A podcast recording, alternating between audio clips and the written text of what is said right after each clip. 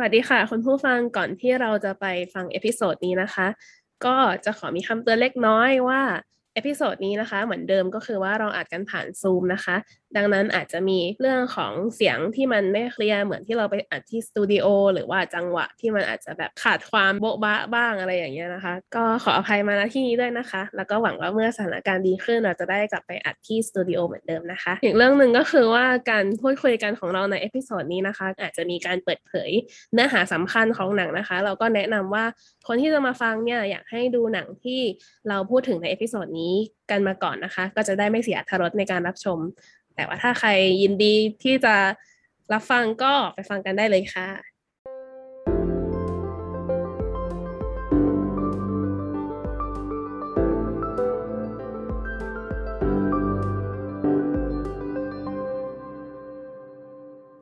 ีค่ะก็ยินดีต้อนรับเข้าสู่รายการหิวหนังพอดแคสต์นะคะตอนนี้เราก็เดินทางมาถึงตอนที่สิบหกแล้วค่ะซึ่งในตอนนี้นะคะจากที่ทุกคนเห็นในชื่อคลิปแล้วก็ปกคลิปเนาะเราก็จะมาพูดถึง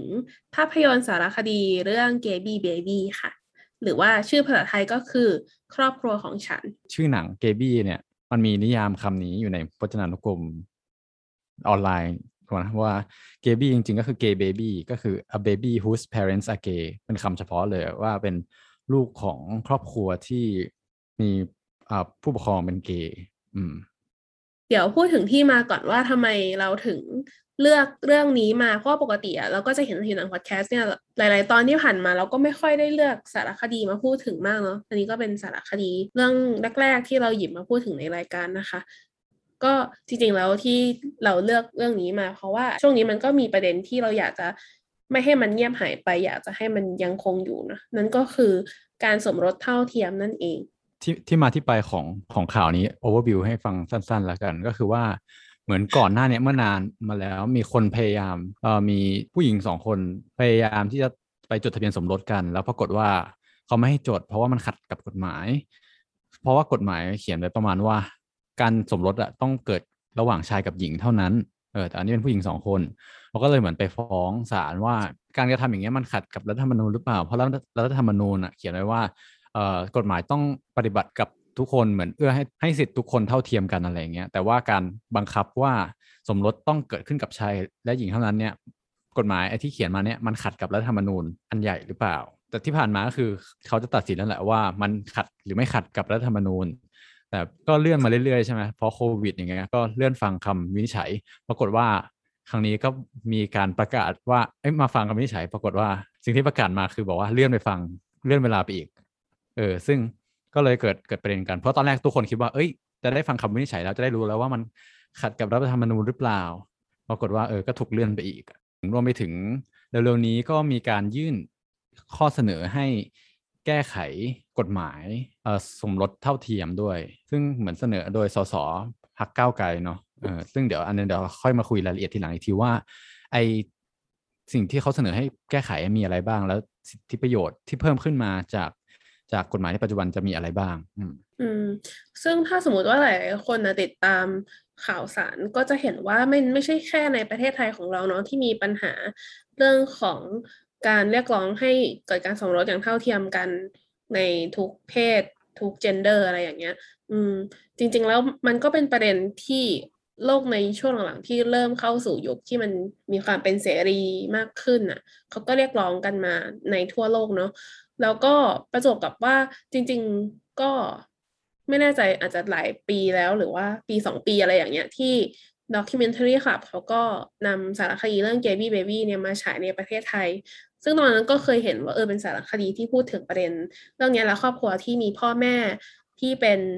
เอ่อเลสเบี้ยนหรือเป็นเกย์เขาก็มาฉายแล้วก็ปรากฏว่าโอเล่ก็ไปเจอว่ามันมีเรื่องนี้ฉายฟรีให้ดูอยู่ในแอปพลิเคชันวิภาของ Thai พี บี เอส ด้วยก็ถ้าใครสนใจก็ไปดูได้แล้วก็มีสารคดีของ Documentary ค่ะเรื่องอื่นๆอีกเยอะแยะมากมายเลยอะไรเงี้ยพอเราเห็นว่าเออประเด็นนี้มันน่าพูดถึงแล้วก็มีสารคดีเรื่องนี้อยู่แล้วก็เลยตัดสินใจ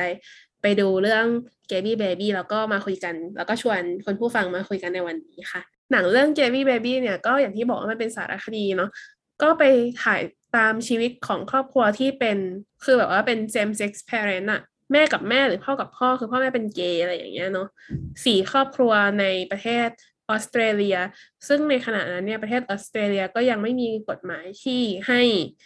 คนเพศเดียวกันสามารถสมรสกันได้อย่างถูกกฎหมายเนาะก็เริ่มจากอย่างแรกเลยแล้วกันว่าไปดูเรื่องนี้มาแล้วเนี่ยแต่ละคนมีความคิดเห็นเป็นยังไงบ้างรู้สึกยังไงบ้างแตงโมแล้วแตงโมยังไม่ไม่ได้พูดเลยเทปนี้อันฟังได้ยินเสียงแตงโมกันอ๋อโอเคก็จริงๆมีทั้งรู้สึกว่าเป็นหนังที่ก็เหมือนเราก็ได้ไปเห็นเราก็ได้เห็นว่าจริงๆแล้วครอบครัวที่เป็นพ่อแม่ที่เป็น แอล จี บี ที หรือว่าเป็นเพศเดียวกันหรือเราเรียกเราเรียกรวมๆว่าเป็นเกย์ละกันเนาะว่าก็จริงๆเขาก็มีความเป็นเหมือนครอบครัวธรรมดาทั่วไปแหละก็คือมันก็มีมันก็ไม่ได้มีรายละเอียดที่มันแปลกแยกแตกต่างอะไรมันก็แสดงให้เห็นว่าแบบก็การเลี้ยงลูกการเติบโตของเด็กในครอบครัวที่พ่อแม่เป็นเกย์มันก็เหมือนกับเด็กในพ่อแม่ครอบครัวทั่วไปอะไรอย่างเงี้ยแหละก็มันก็มันก็ดูหนังก็ไม่ได้ยัดเยียดด้วยนะว่าว่าแบบอุ๊ยต้องเป็นเกย์จะต้องเป็นอย่างนี้หรือว่าคุณจะต้องเชื่อนะมันก็ปล่อยให้มันก็มีความที่เหมือนกับความฟรีปล่อยให้ทุกคนได้มาลองดูกันเองเหมือนกันว่ามองเห็นอะไรอย่างเงี้ยเพราะว่าหนังมันก็ทำเป็นเหมือนกับตามติดชีวิตเด็กเฉยๆอะไรมันก็ไม่ได้พยายามใส่มุมมองอะไรไปมากเท่าไหร่มันก็เหมือนกับมองในผ่านเลนส์ของเด็กนี่มากกว่าเท่าที่เราเห็นใช่ป่ะแต่ว่าถ้าสมมติว่าเรารู้สึกว่าถ้าเรามองหนังเรื่องนี้ในเราคาดหวังว่าจะได้แบบรู้ว่าแบบเอ้ยคนเรียกร้องสิทธิเท่าเทียมกันทำไมทำไมเขามีอะไรเรารู้ว่าหนังเรื่องนี้อาจจะไม่ตอบโจทย์เท่าไหร่ถ้ามีธงอันเนี้ยเข้าไปตั้งแต่แรกเพราะว่าอย่างที่บอกว่าหนังมันพอยต์หลักๆของหนังมันก็คือเหมือนกับมันแสดงให้เห็นว่าแบบทุกครอบครัวแบบมันก็เหมือนครอบครัวปกติชายหญิงทั่วไปอะไรเงี้ยคือมันอาจจะมีซีนแหละที่เขาออกมาเรียกร้องเรื่องสิทธิทางการเดินขบวนตอนหลังหรือการที่ออกไปคุยนายกแต่ว่ามันก็ไม่ได้ทำให้เห็นชัดเจนเท่าไหร่ว่าแบบทำไมต้องออกมาอะไรอย่างเงี้ยถ้ามองในมุมเนี้ยนะแล้วก็แต่แล้วก็อีกมุมนึงที่รู้สึกว่าเออไม่ค่อยติดใจหนังเรื่องเนี้ยเท่าที่ติดใจหนังเรื่องนี้ที่รู้สึกว่ามันไม่ค่อยสุดก็คือเหมือนกับมันพยายามแตะประเด็นโน้นประเด็นนี้แต่แตะไปเรื่อยๆแต่มันก็ให้ความรู้สึกที่มันแบบไปลงลึกได้ไม่สุดอ่ะเหมือนกับอย่างเช่นแบบว่ามันมีประเด็นที่น่าสนใจในหนังอยู่นะอย่างเช่นแบบการที่ลูก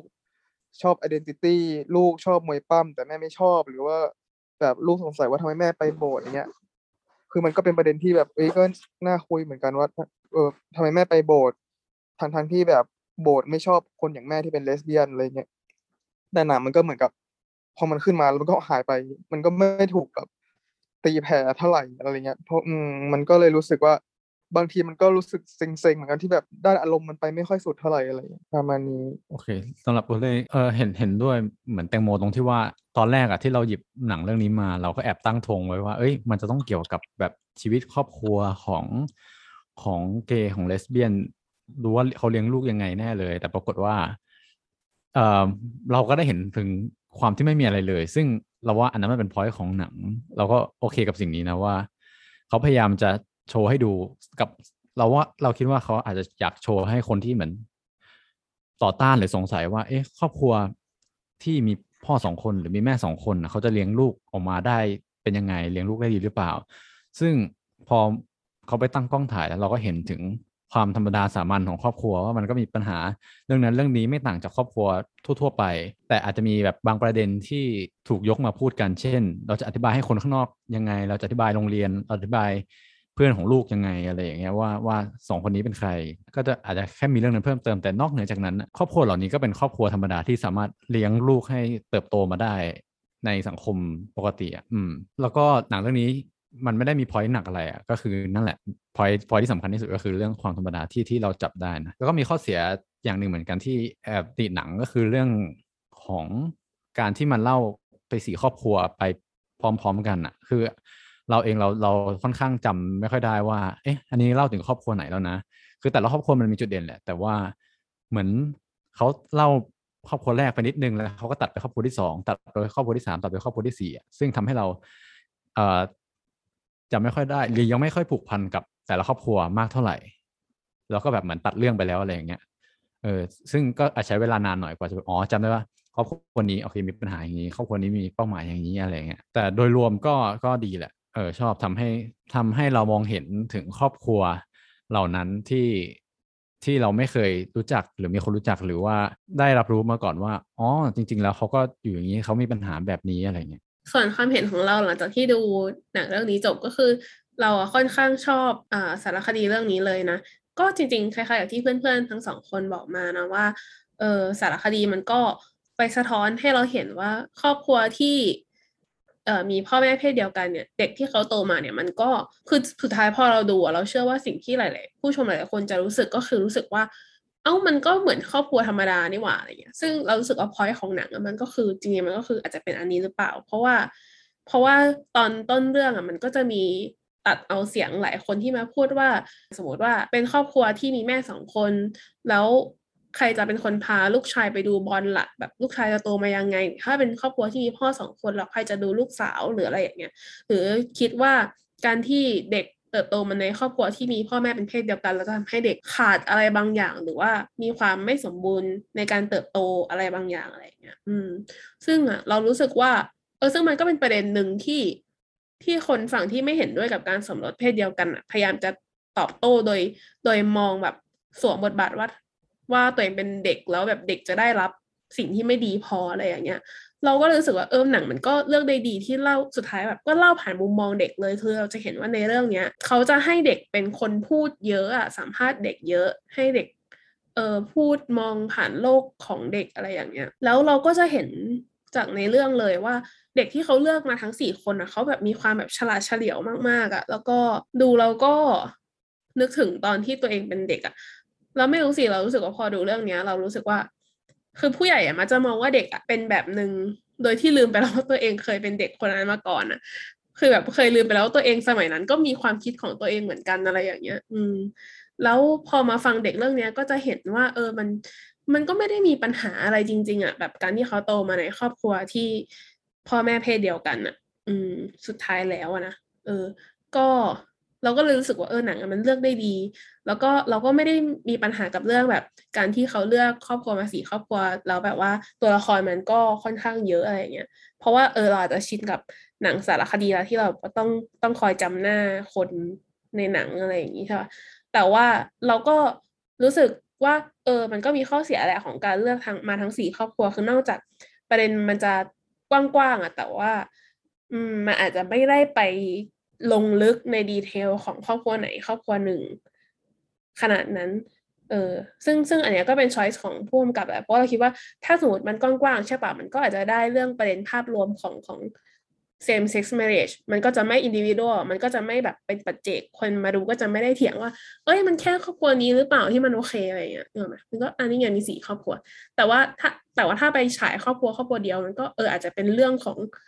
เด็กคนนั้นแบบครอบครัวนั้นโดยเฉพาะไปเลยอะไรอย่างเงี้ยซึ่งมันก็อาจจะแบบจูงใจคนดูให้อินมากกว่าแต่ว่ามันอาจจะไม่ได้พูดประเด็นกว้างๆมากกว่าเออแต่ว่าโดยรวมอ่ะเราเราชอบมากเลยหนังเรื่องเนี้ยอืมไล่ไปทีละครอบครัวก็จะเป็นอย่างครอบครัวแรกก็จะเป็นครอบครัวที่มีแม่สองคนแล้วก็ครอบครัวนี้มีลูกสาวชื่ออีโบนี่อีโบนี่อีโบนี่ก็ก็เป็นเด็กคือคือทั้งสี่ครอบครัวเนี่ยจะเป็นลูกจะเป็นเด็กอายุราว สิบเอ็ดถึงสิบสอง ที่กำลังจะเข้าโรงเรียนมัธยมกันหมดเลยอ่ะคือกำลังจะเปลี่ยนผ่านจากเรียนประถมไปเป็นโรงเรียนมัธยมเนาะอืมกำลังค้นหาตัวเองซึ่งประเด็นของน้องอีโวนี่ที่มีแม่สองคนเนี่ยก็คือว่าน้องอ่ะชอบร้องเพลงมากแล้วก็อยากจะเข้าโรงเรียนที่เขาเป็นสอนไปทางด้านแบบการร้องเพลงและการแบบแสดงโดยเฉพาะอะไรอย่างเงี้ยเออน้องก็เลยแบบต้องพยายามที่จะฝึกฝนตัวเองเพื่อไปออดิชั่นแล้วก็น้องเองก็มีน้องชายอีกคนหนึ่งด้วยซึ่งน้องชายก็เป็นเหมือนไม่สบายเป็นโรคลมชักบ่อยๆอะไรอย่างเงี้ยครอบครัวถัดมาก็คือครอบครัวของของกัสกัสก็มีเอ่อมีแม่สองคนเหมือนกันซึ่งกัสเนี่ยจะเป็นเด็กที่อยู่ในโปสเตอร์หนังเนาะจะเป็นแบบเด็กผู้ชายผมบลอนด์ที่หลายๆคนจะเห็น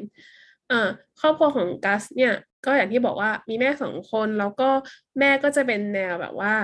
เอ่อไม่ชอบอะไรที่มันแบบแมนลี่แบบเป็นผู้ชายเท่าไหร่เลยอะไรอย่างเงี้ยแต่ประเด็นก็คือว่ากัสอะพอโตมาดันชอบมวยปล้ำมากๆชอบเล่นมวยปล้ำข้างไคล้การดูมวยปล้ำอยากไปดู ดับเบิลยู ดับเบิลยู อี ที่เป็น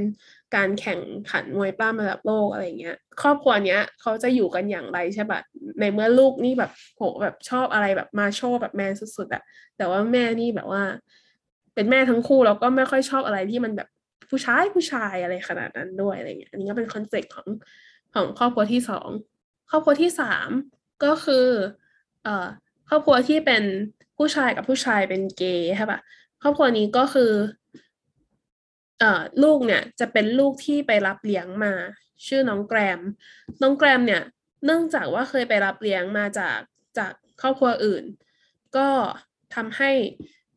น้องแกรมเนี่ยเหมือนตอนที่อยู่กับครอบครัวแรกอ่ะเขามีปัญหาทางด้านพัฒนาการคือครอบครัวแรกไม่ได้สอนเขาให้พูดเอ่อทำให้น้องแกรมเหมือนมีพัฒนาการที่ช้ากว่าเด็กอื่นๆทำให้พ่อทั้งสองคนของเขาที่เป็นเกย์เนี่ยก็ต้องพยายามแบบเลี้ยงดูน้องแกรมเป็นพิเศษพยายามที่จะให้เขาแบบกลับมามีพัฒนาการทางด้านการเรียนรู้เท่าเทียบเท่ากับเด็กคนอื่นอะไรเงี้ยแล้วอีกประเด็นหนึ่งก็คือว่าปรากฏว่าพ่อคนนึงของแกรมเนี่ยกำลังจะต้องย้ายไปทำงานที่ประเทศฟิจิซึ่งจากออสเตรเลียไปฟิจิคือคือทำให้น้องแกรมต้องเข้าไปอยู่ในวัฒนธรรมที่ไม่เหมือนเดิมแล้วคนที่ฟิจิก็อาจจะไม่ได้เข้าใจเรื่องของความเป็นเสรีหรือว่าการแต่งงานของแบบความรักของเพศเดียวกันมากขนาดนั้นหรือเปล่าอะไรเงี้ยเออก็เป็นปัญหาที่ครอบครัวนี้ต้องเผชิญว่าจะย้ายไปแล้วจะปรับตัวยังไงแล้วก็ครอบครัวสุดท้ายครอบครัวนี้ก็ค่อนข้างอืมโดดเด่นเลยแหละเวลาเอ่อหนังเรื่องนี้ไปโปรโมทเพราะว่าแม่ๆสองคนเนี้ยเขาเรียกร้อง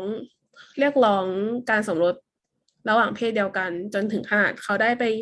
เอ่อรับประทานอาหารร่วมกับนายกรัฐมนตรีด้วยเพื่อที่จะเอ่อเรียกร้องผลักดันกฎหมายการแต่งงานเพศเดียวกันเนี่ย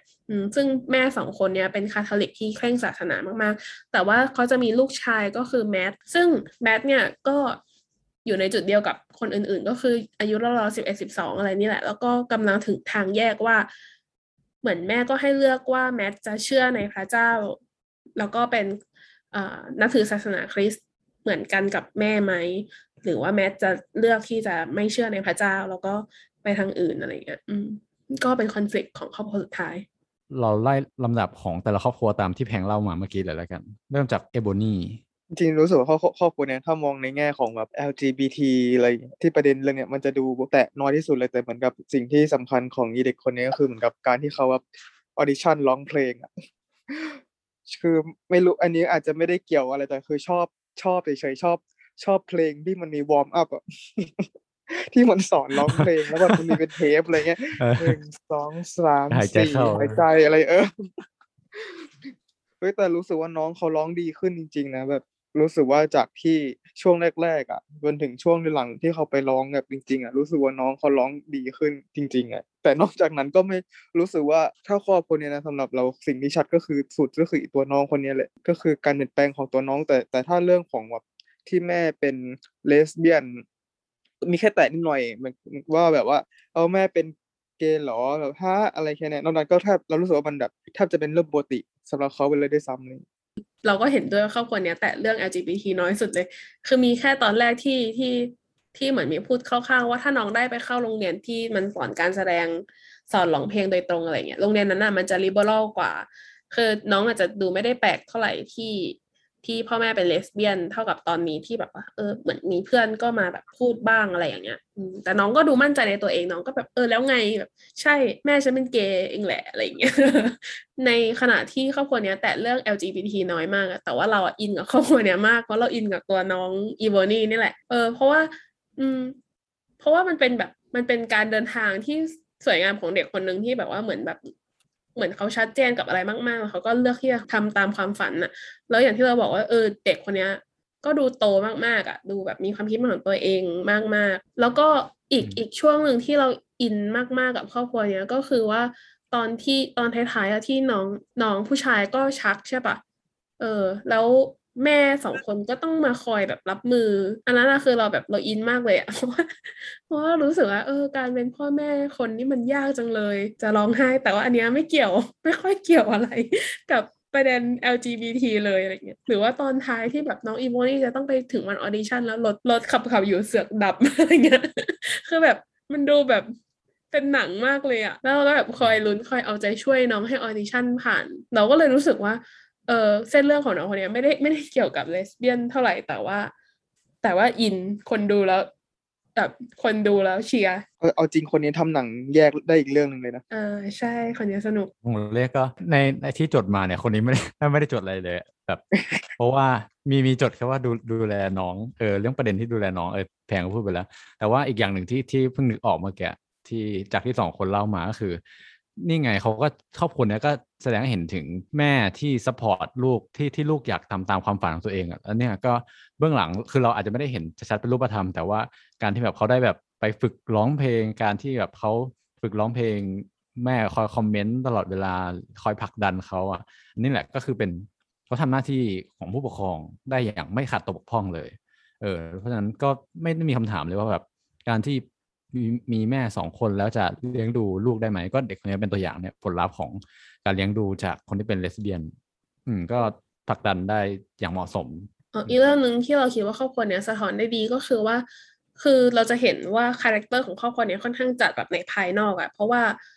คือครอบครัวเนี้ยดูลิเบอรัลมากเพราะว่าแม่ทั้งสองคนเนี้ยก็จะแบบเป็นแนวทำสีผมแรงๆแล้วก็แบบเจาะอะไรเต็มไปหมดสักอะไรอย่างเงี้ยเออน้องอีวานี่เองก็แบบว่าเหมือนชอบการแสดงแล้วก็เออแม่ก็แบบมาทำสีผมให้อะไรอย่างเงี้ยนู่นนี่นั่นเออคือคนอ่ะมักจะมองว่าคนที่แบบแต่งตัวแบบนี้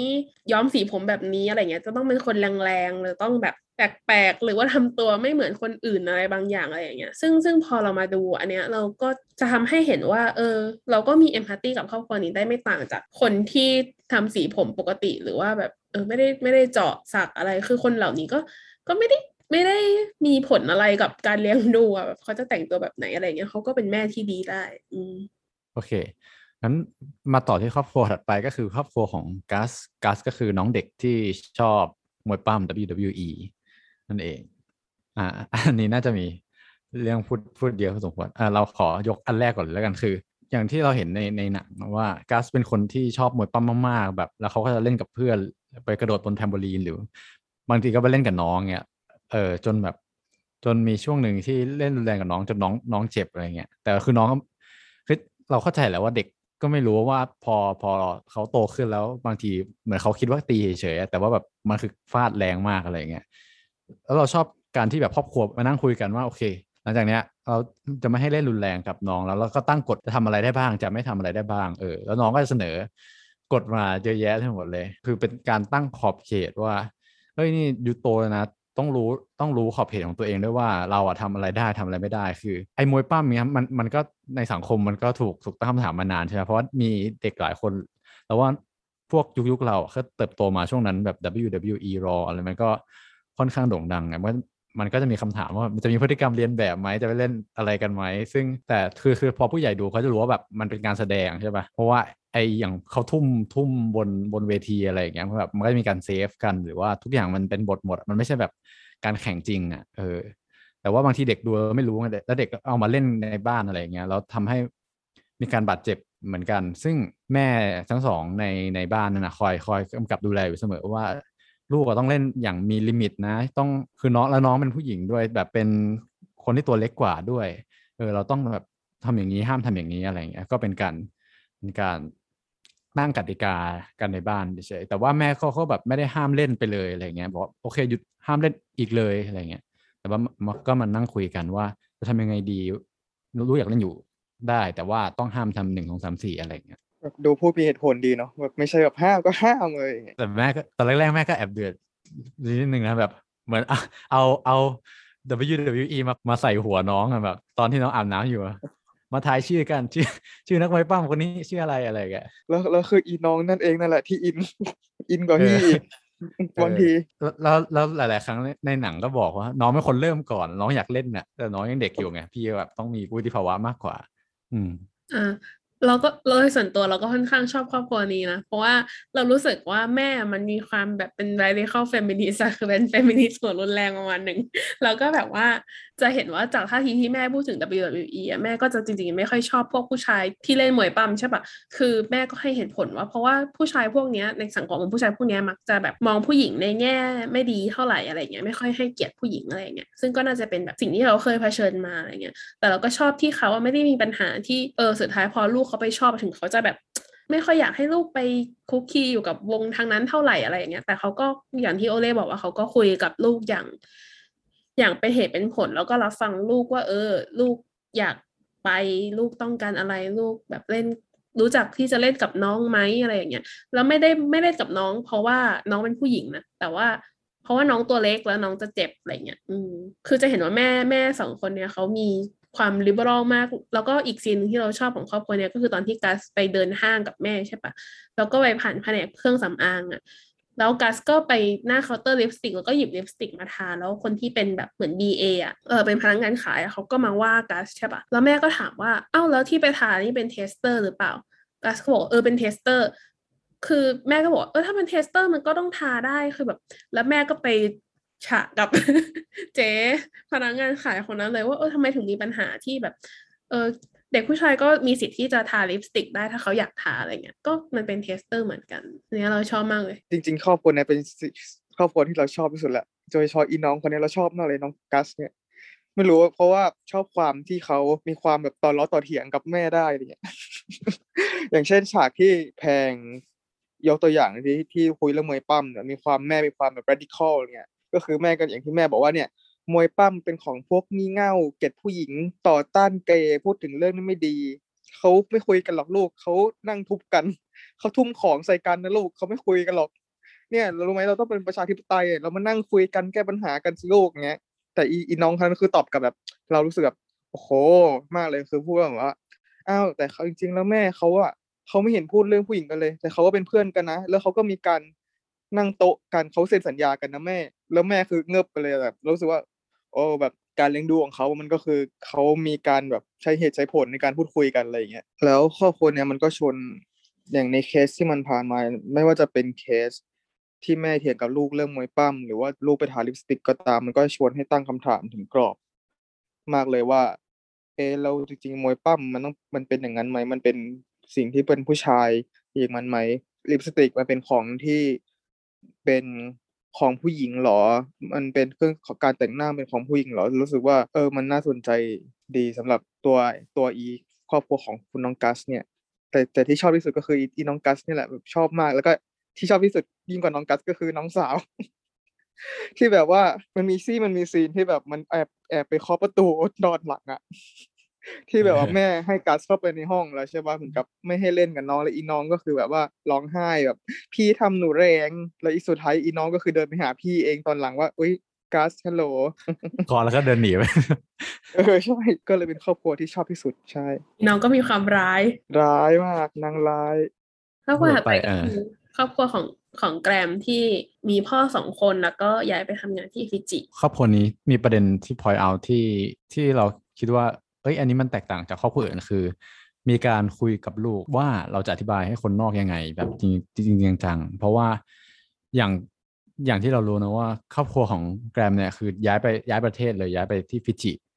เอ่อแล้วก็คือเขาก็ไม่รู้ว่าสังคมฟิจิมันจะเปิดรับ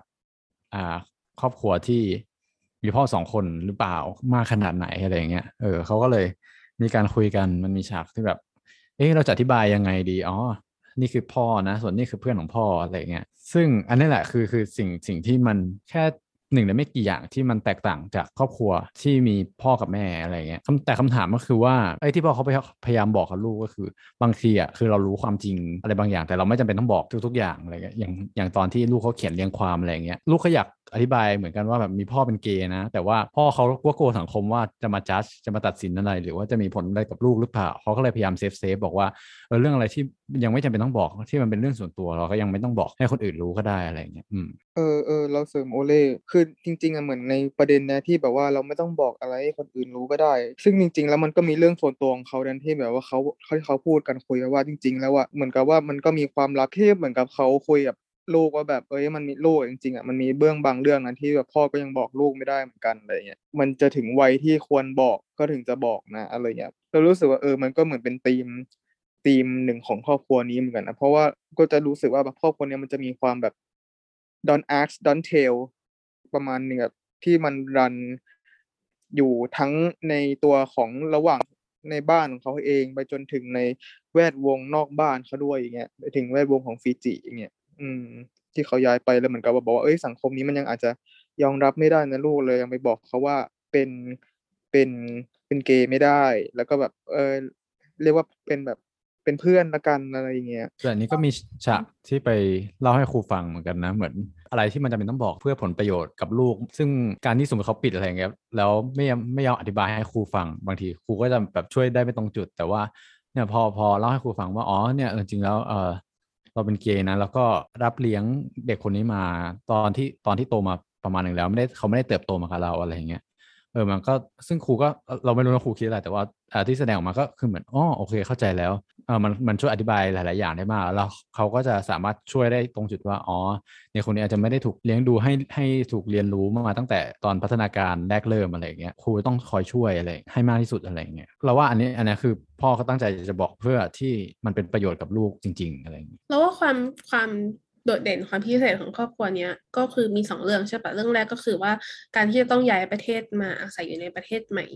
ที่อาจจะมีความเสรีน้อยกว่าประเทศเดิมที่อาศัยอยู่อย่างฟิจิอย่างเงี้ยอืมซึ่งซึ่งประเด็นเนี้ยก็หนังมันก็มีพูดเล็กน้อยว่าพูดถึงวีซ่าว่าเออให้ลูกเป็นลูกคุณในวีซ่านะเพราะว่าในฟิจิมันอาจจะบอกไม่ได้ว่าในทางกฎหมายว่าเป็นพ่อบุญธรรมทั้งสองคนหรืออะไรอย่างนี้หรือเปล่าไม่แน่ใจเอออันนี้เป็นประเด็นนึงแล้วก็อีกความพิเศษหนึ่งก็คือว่าที่น้องแกรมเขามีพัฒนาการที่ช้ากว่าเด็กในรุ่นเดียวกันนี่แหละเออคือเราก็คิดว่าอืมมันเลยยิ่งสุ่มเสี่ยงที่จะทำให้น้องแกรมอาจจะถูกแบบทำให้แปลกแยกแล้วก็แบบถูกบูลลี่หรือเปล่าในโรงเรียนอะไรอย่างเงี้ยเออเราก็เลยรู้สึกว่าอันนี้มันเป็นความท้าทายที่ที่ครอบครัวเนี้ยต้องรับมือเพิ่มขึ้นมาจากเดิมมากเลยอะแล้วก็ไม่รู้ว่าเป็นการเซตหรือเปล่าที่ทำไมครูถึงให้เขียนเรียงความเรื่องเรื่องแบบอะไรนะเรื่องตัวฉันอะไรอย่างงี้ค่ะซึ่งมันก็ดันพอเหมาะพอเจาะพอดีเลยอะเพราะว่าเนี่ยเป็นประเด็นที่น้องกายอาจจะต้องมาอธิบายตัวเองแล้วพ่อต้องมารับมือว่าทำไมทำไมแบบลูกถึงบอกคนอื่นไม่ได้ซึ่งพ่อเขาก็เออเราว่าเป็นวิธีรับมือที่ดีที่อย่างที่โอเล่บอกว่าเออบอกว่ามันก็มีเรื่องที่เอ่อมันจะแบบมันสมควรที่จะบอกเมื่อถึงเวลาที่เหมาะสมอะไรอย่างเงี้ยเออก็เป็นวิธีอธิบายลูกที่ดีอ่ะแล้วก็ทำให้เขาแบบเห็นว่าเออมันการที่เขามีพ่อเป็นเกย์ไม่ได้มันไม่ได้เป็นเรื่องแย่นะเออเพียงแต่ว่ามันอาจจะยังไม่ถึงเวลาที่จะบอกเท่านั้นเองแล้วเราก็ชอบจริงๆเราชอบที่เขาพูดว่าเขาพูดกับลูกตรงเลยว่ามีเรื่องมีเรื่องนึงอ่ะที่ที่ยังไม่บอกด้วยนะยังไม่บอกลูกแล้วจะเดี๋ยวจะบอกตอนอายุยี่สิบอะไรเงี้ยเออแล้วถ้าแล้วถ้าลูกอายุยี่สิบแล้วบอกจริงๆอ่ะแล้วมันโอเคนะหมายถึงว่าเรารู้สึกว่ามันเป็นอีกเลเวลนึงของความเชื่อใจในครอบครัวที่แบบว่าวิธี respect ลูกไม่ใช่แบบว่าบอกทุกเรื่องแบบไม่มีความลับต่อกันแต่ว่าถ้าถ้ามีเรื่องอะไรที่ยังไม่บอกก็บอกตรงๆไปเลยว่าโอเคเรายังไม่บอกแต่ถึงให้คำสัญญาว่าถึงอายุเนี้ยจะบอกอะไรเงี้ยแล้วว่ามันก็เออมันก็ดูแบบเขาให้ให้เกียรติลูกมากๆเลยเออมันมีมีสองอย่างที่อยากพูดถึงครอบครัวนี้อีกเหมือนกันอย่างแรกก็คือรู้สึกว่าจริงๆความเป็นแบบความบอกได้ไม่หมดมันก็เป็นธีมนี้นอกจากที่มันจะเป็นประเด็นที่มันเห็นน่ะมันก็มีความที่แบบด้วยวิธีที่เขาถ่ายทอดให้เราเห็นครอบครัวนี้ด้วยเหมือนอย่างว่าอย่างครอบครัวอื่นน่ะเราก็จะเห็นว่าแบบเห็นตัวตนของน้องสาวของพี่สาวหรือว่าอะไรที่ยังอยู่เนี่ยแต่เรารู้สึกว่าอย่างครอบครัวเนี้ยจริงๆถึงแม้น้องแกรมเขาจะมีพี่คนนึงแต่เรารู้สึกเราไม่รู้จักอะไรตัวพี่เขาเลยแบบมันไม่มีอะไรเลยอ่ะเราไม่ได้รู้อะไรเกี่ยวกับเขาเลยบางทีเขาอาจจะไม่อยากให้เรารู้ก็ได้อีตัวคือบางทีเขาอาจจะถ่ายแล้วแต่ว่าเหมือนกับเวลาตอนตัดต่อเงี้ยคุณพ่อเขาไม่อยากให้คนดูแบบรู้ก็ได้แบบเขาแบบอ๋อนี้ไม่ผมไม่เอาดีกว่าซึ่งอันนี้เราก็ไม่รู้เหมือนกันว่ายังไงแล้วก็อีกเออก็รู้สึกว่าเออมันก็เป็นธีมที่มันรันในครอบครัวนี้เหมือนกันด้วยทั้งไปทั้งเนื้อหาทั้งวิธีที่เขาถ่ายทอดออกมาด้วยในความเห็นของเรานะแล้วอีกอย่างนึงก็คือฉากฉากที่รู้สึกชอบ ของตัวเองก็คือฉากที่แบบว่าลูกนอนแล้วไปสระว่ายน้ำกันเถอะอะไรเงี้ยเออรู้สึกว่าชอบอะไรอย่างนี้ในหนังมากชอบดูอะไรอย่างเงี้ยแบบความกุ๊กกิ๊กกุ๊กกิ๊กคุกคิกคิกคักจริงๆมันคือมันไม่ต้องใส่ก็ได้นะจริงๆนะแต่เขาก็เลือกที่ใส่รู้สึกเออชอบเหมือนกันแบบปิดไฟแล้วก็เอ้ยเดี๋ยวไปสระว่ายน้ำกันนะจ๊ะเรามาที่ครอบครัวสุดท้ายเลยคือครอบครัวของน้องแมทที่มีประเด็นเรื่องของจะไปโบสถ์หรือไม่ไปโบสถ์เลือกเชื่อพระเจ้าหรือไม่เชื่อกับการเรื่องที่แม่เขาต้องไปทำแคมเปญเพื่อส่งเสริมให้กฎหมายสมรสเท่าเทียมผ่านในออสเตรเลียเราอะชอบประเด็นเรื่องการไปโบสถ์หรือไม่ไปโบสถ์แบบจะเชื่อพระเจ้าหรือไม่เชื่อพระเจ้าในในเรื่องนี้แบบวิธีการเล่าของเขานะเพราะว่ามันเปิดมาด้วยแบบการที่แบบว่าเหมือนกับเริ่มจากแค่น้องแมทเนี่ยชอบเล่นอเมริกันฟุตบอลใช่ปะแล้วปกติก็จะเล่นทุกเสาร์แต่ว่าตอนเนี้ยน้องอะขอแม่ว่าอยากไปเล่นอเมริกันฟุตบอลวันอาทิตย์ด้วยซึ่งปรากฏว่าวันอาทิตย์เนี่ยเป็นวันที่แม่จะต้องไปโบสถ์เนี่ยแล้วหนังก็เริ่มแบบค่อยๆใช้ให้เราเห็นแม่ในแห่งศาสนามากจะกินข้าวจะอะไรก็คือแบบว่าเออจะมีพระเจ้าอยู่ด้วยตลอดเลยอะไรอย่างเงี้ยแล้วเรื่องพระเจ้าก็เป็นเรื่องที่สำคัญมากๆสำหรับแม่ เออมันก็เลยนำมาสู่ประเด็นที่เรื่องศาสนาที่ที่มันเนี่ยมันมีความขัดแย้งกันในตัวเองอ่ะคือเราว่าครอบครัวเนี้ยดีมากๆเลยที่ใส่ลงมาเพราะว่าหลายๆครั้งอ่ะเรื่องการโต้เถียงกันเรื่องการสมรสเท่าเทียมหรือว่าสิทธิของเออไม่ต้องไปถึงเรื่องกฎหมายแค่เรื่องว่าการที่คนเพศเดียวกันรักกันมันผิดไหมเนี่ยอืมหลายๆครั้งอ่ะคนที่เห็นว่ามันผิดอ่ะก็จะยกเรื่องของศาสนาเข้ามาเป็นข้อนึงในการในการพูดว่ามันผิดอ่ะเนาะเออซึ่งเออพอพอในหนังอ่ะมันก็จะมีแบบประเด็นศาสนาคริสต์ที่แม่เขานับถืออยู่แบบคนในศาสนาก็จะบอกว่าสิ่งที่แม่ทำมันเป็นเป็นบาปเป็นการไม่เคารพพระเจ้าอะไรอย่างเงี้ยเออเราลูกด้วยความแบบทั้งทั้งฉลาดแล้วก็ไร้เดียงสาในเวลาเดียวกันแล้วก็ถามแม่ไปตรงๆว่าว่าเอ้าแล้วทำไมแม่ถึงยังไปโบสถ์ที่คนบอกว่าแม่แบบทำผิดอยู่ทั้งที่แม่ก็ยืนยันว่าตัวเองไม่ได้ผิดอะไรเงี้ยอืมเออว่าอันนี้มันเป็นประเด็นที่ดีมากเลยซึ่งในที่สุดมันเป็นส่วนหนึ่งที่ทำให้น้องแมทเขาบอกแม่ว่าเอองั้นไม่ไม่ไปบทนาคิดแหละจะไปเล่นอเมริกันฟุตบอลเออก็เออมันเห็นเหมือนกันว่าตรงเนี้ยมันเป็นพอยที่พอยที่หลักๆของครอบครัวนี้เลยแหละแล้วก็แบบน่าคิดเหมือนกันที่เขาถามว่าทำไมแม่ยังไปโบสถ์ที่ทุกคนคิดว่าแม่ทำที่คิดว่าทุกคนน่ะแม่ทำผิดทำไมไม่ไปที่อื่นอะไรเงี้ยอันอันแรกที่เราเห็นนะคำประโยคนี้นะคือแบบว่าเขาไม่ได้พูดนะว่าแบบทำไมแม่ยังนับถือศาสนาคริสต์เนี่ยคือเขาพูดว่าทำไมแม่ถึงยังไปโบสถ์ที่เขาคนอื่นเขามองว่าแม่ทำผิดทำไมไม่ไปที่อื่นมันถึงว่าคือมันไม่ไม่ไปที่ที่อื่นนี้เขาอาจจะยอมรับแม่แต่มันไปที่ที่เขาไม่ยอมรับแม่เหมือนกับเป็นตัวโบสถ์เฉยๆนะแต่แบบไม่ได้พูดถึงแบบศาสนาโดยรวมรู้สึกว่าเอ้ยเด็กน้องคนนี้แบบเออตั้งคำถามฉลาดดีอะไรอย่างนี้อันนี้เป็นอะไรที่รู้สึกเห็นแล้วก็อีกอย่างที่ชอบก็คือที่แม่ตอบมาก็คือบอกว่าสำหรับแม่ใครคิดอะไรไม่สำคัญสำคัญที่แม่เชื่อในพระเจ้าและสิ่งที่พระองค์เชื่อต่อเราเรารู้สึกว่าบางทีการไปมองว่าศาสนากับความเชื่อเรื่องหลากหลายทางเพศมันไปกันไม่ได้มันเป็นความคิดที่มันอาจจะมันมันไม่จำเป็นที่แบบมันจะไปด้วยกันไม่ได้อะไรเงี้ยโอเคจริงอยู่ว่ามันจะมีการตีความของศาสนาคือเราไม่แน่ใจเรื่องศาสนาคริสต์เนาะว่าแบบมันเขียนในไบเบิลว่าไงว่า แอล จี บี ที ไม่ถูกหรือเปล่าแต่บางทีอ่ะเราก็อาจจะเลือกที่จะมองได้ก็ได้ว่าแบบเอ้ยมันก็เชื่อเชื่อเชื่อและเชื่อในเวลาเชื่อในศาสนาและเราก็ยังเป็นความมีความหลากหลายทางเพศได้ในเวลาเดียวกันก็ได้อะไรเงี้ยมันไม่จำเป็นต้องเป็นสิ่งที่สมมุติถ้าเราเชื่อศาสนาเราจะไม่เชื่อในความหลากหลายทางเพศหรือถ้าเราเชื่อในความหลากหลายทางเพศเราจะไม่เชื่อศาสนามันไม่จำเป็นต้องเป็นคู่อย่างนี้เสมอไปอะไรเงี้ยชอบมากเหมือนกันตรงที่ที่ลูกเขาถามแม่ว่าทำไมต้องไปโบสถ์ที่คนคิดว่าแม่บาปอยู่กับอีกเรื่องนึงที่ชอบคือไอไปไอตอนแรกการเปิดเรื่องของครอบครัวนี้เลยคืออันนี้อาจจะไม่เกี่ยวกับ แอล จี บี ที แต่ว่าคือเป็นการที่ลูกบอกว่าลูกอ่ะอยากซ้อมกีฬาทั้งเสาร์อาทิตย์เลยนะแต่แม่เขาก็พยายามอธิบายว่าเออไม่ได้วันอาทิตย์อ่ะเป็นวันของแม่คือทุกๆอย่างมันไม่ใช่ไม่ไม่ใช่แบบเกี่ยวกับลูกเสมออะไรอย่างเงี้ยคือเราเข้าใจแหละเพราะว่าตอนเติบโตเป็นเด็กอ่ะพัฒนาการเกิดการเติบโตเด็กเขาก็จะคิดว่าแบบเออเขาจะเซลฟ์เซนเตอร์อยู่จะตัวเองเป็นศูนย์กลางของโลกตัวเองเป็นศูนย์กลางของครอบครัวอะไรอย่างเงี้ยแต่ปรากฏพอพอโตขึ้นอ่ะคือเขาต้องเรียนรู้ว่าเออมันต้องมีการแบ่งเวลานะคือแม่เขาก็พาลูกไปไปซ้อมกีฬาวันเสาร์แหละแต่ว่าวันอาทิตย์เขาแม่เขาก็ต้องการเวลาของเขาเหมือนกันเออเหมือนก็ก็แบ่งกันอะไรต้องคอมโพรไมซ์กันอ่ะคือเขาไม่สามารถเอาเวลาทั้งหมดไปให้ให้ลูกได้อะไรอย่างเงี้ยเออซึ่งเขาก็อธิบายดีเหมือนกันว่ามันต้องมีเออมันทุกอย่างไม่ใช่เกี่ยวกับลูกเสมอไปนะเออพอเขาเขาโตแล้วเขาต้องให้ให้ความสำคัญกับคนอื่นด้วยอืมนั่นคือประเด็นหนึ่งกับอีกประเด็นหนึ่งคือตอนสุดท้ายเลยตอนที่ที่แม่เขาได้ไปคุยเหมือนได้ได้ไปเจอนายกรัฐมนตรีแล้วอ่ะแล้วก็พาลูกไปด้วยเหมือนตอนนั้นลูกเขาบอกว่าเขาก็เตรียมเตรียมสปีชไปเหมือนกันแต่เขาไม่ได้พูดแต่ตอนสุดท้ายคือเขาเอามาพูดกับนักข่าวเออซึ่งสปีชนั้นก็เป็นประมาณว่าเหมือนผมดีใจนะที่ได้มาเจอวันนี้แต่ว่าอีกอีกอีกนายนึงก็ไม่ได้ไม่ดีใจเพราะว่าไม่คิดว่าจะต้องมีการมามาพบปะอันนี้ตั้งแต่แรกเพราะว่าการที่การที่แต่งงานคนแต่งคนเพศเดียวกันแต่งงานนี่มันไม่ควรจะผิดกฎหมายตั้งแต่แรกเลยมันไม่ควรจะมี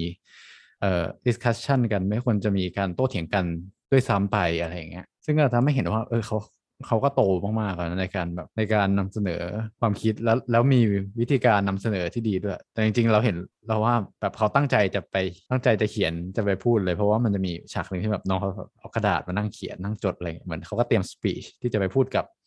นายกรัฐมนตรีนั่นแหละเออซึ่งสปีชที่ออกมาเขาออกมาพูดกับนักข่าวนั่นเออก็ดีก็เป็นสปีชที่แต่งดีแหละเออแบบเก่งจังในการร่างสปีชขึ้นมาเป็นเป็นครอบครัวที่ออกสื่อเยอะที่สุดในบรรดาสี่อันนี้แล้วนะทั้งแบบทั้งลูกได้เป็นนายกแม่ออกทีวีอะไรเงี้ยก็เหมือนน่าจะเป็นแบบเป็นแนวนักขับเคลื่อนนะเป็นแอคทิวิสต์ในเรื่องการแบบผลักดันแต่ว่าชอบเออชอบฉากนึงที่บอกว่าเนี่ยแม่นะเสียงในทีวีเสียงตัวจริงไม่เห็นเหมือนกันเลย เออแล้วก็ครอบครัวเนี้ยก็จะมีประเด็นเรื่องของที่จริงๆแล้วแมทเนี่ยก็เป็นลูกของแม่คนนึงที่ที่เคยแต่งงานแล้วก็เหมือนว่ามีสามีเป็นพ่อมาก่อนแล้วก็หย่ากันแล้วก็ตอนหลังก็มาคบกับผู้หญิงอะไรอย่างเงี้ยเออก็ก็มีประเด็นนี้อยู่ด้วยมีความลื่นไหลทางเพศของคนที่เป็นแม่ซึ่งเราว่ามันก็ช่วยเพิ่มมิติให้หนังได้ดีอะว่าเออมันก็เห็นเห็นคู่รักที่แบบเห็นคนที่ไม่ได้เป็นเลสเบี้ยนมาตั้งแต่เกิดแต่ว่าหมายถึงว่าเออเห็นความลื่นไหลทางเพศอะไรอย่างเงี้ยแล้วก็ลูกก็มีความแบบอะแดปที่จะจากครอบครัวที่มีพ่อกับแม่แล้วก็อะแดปมาอยู่ในครอบครัวที่เป็น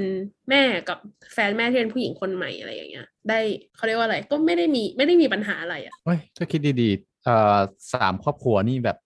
วิธีการที่มาของลูกนี่นี่แตกต่างกันเลยนะคือเอเอโบนี่เราไม่แน่ใจว่าเขามีพูดถึงหรือเปล่าแต่จำได้ว่ากัสเราเราว่าเหมือนแม่เขาแต่งงานกันแล้วแล้วเหมือนกัสเอาเอาสเปิร์มมาจากแบบสเปิร์มแบงก์อ่ะเออใช่เออโดนเนอร์อะไรเงี้ยใช่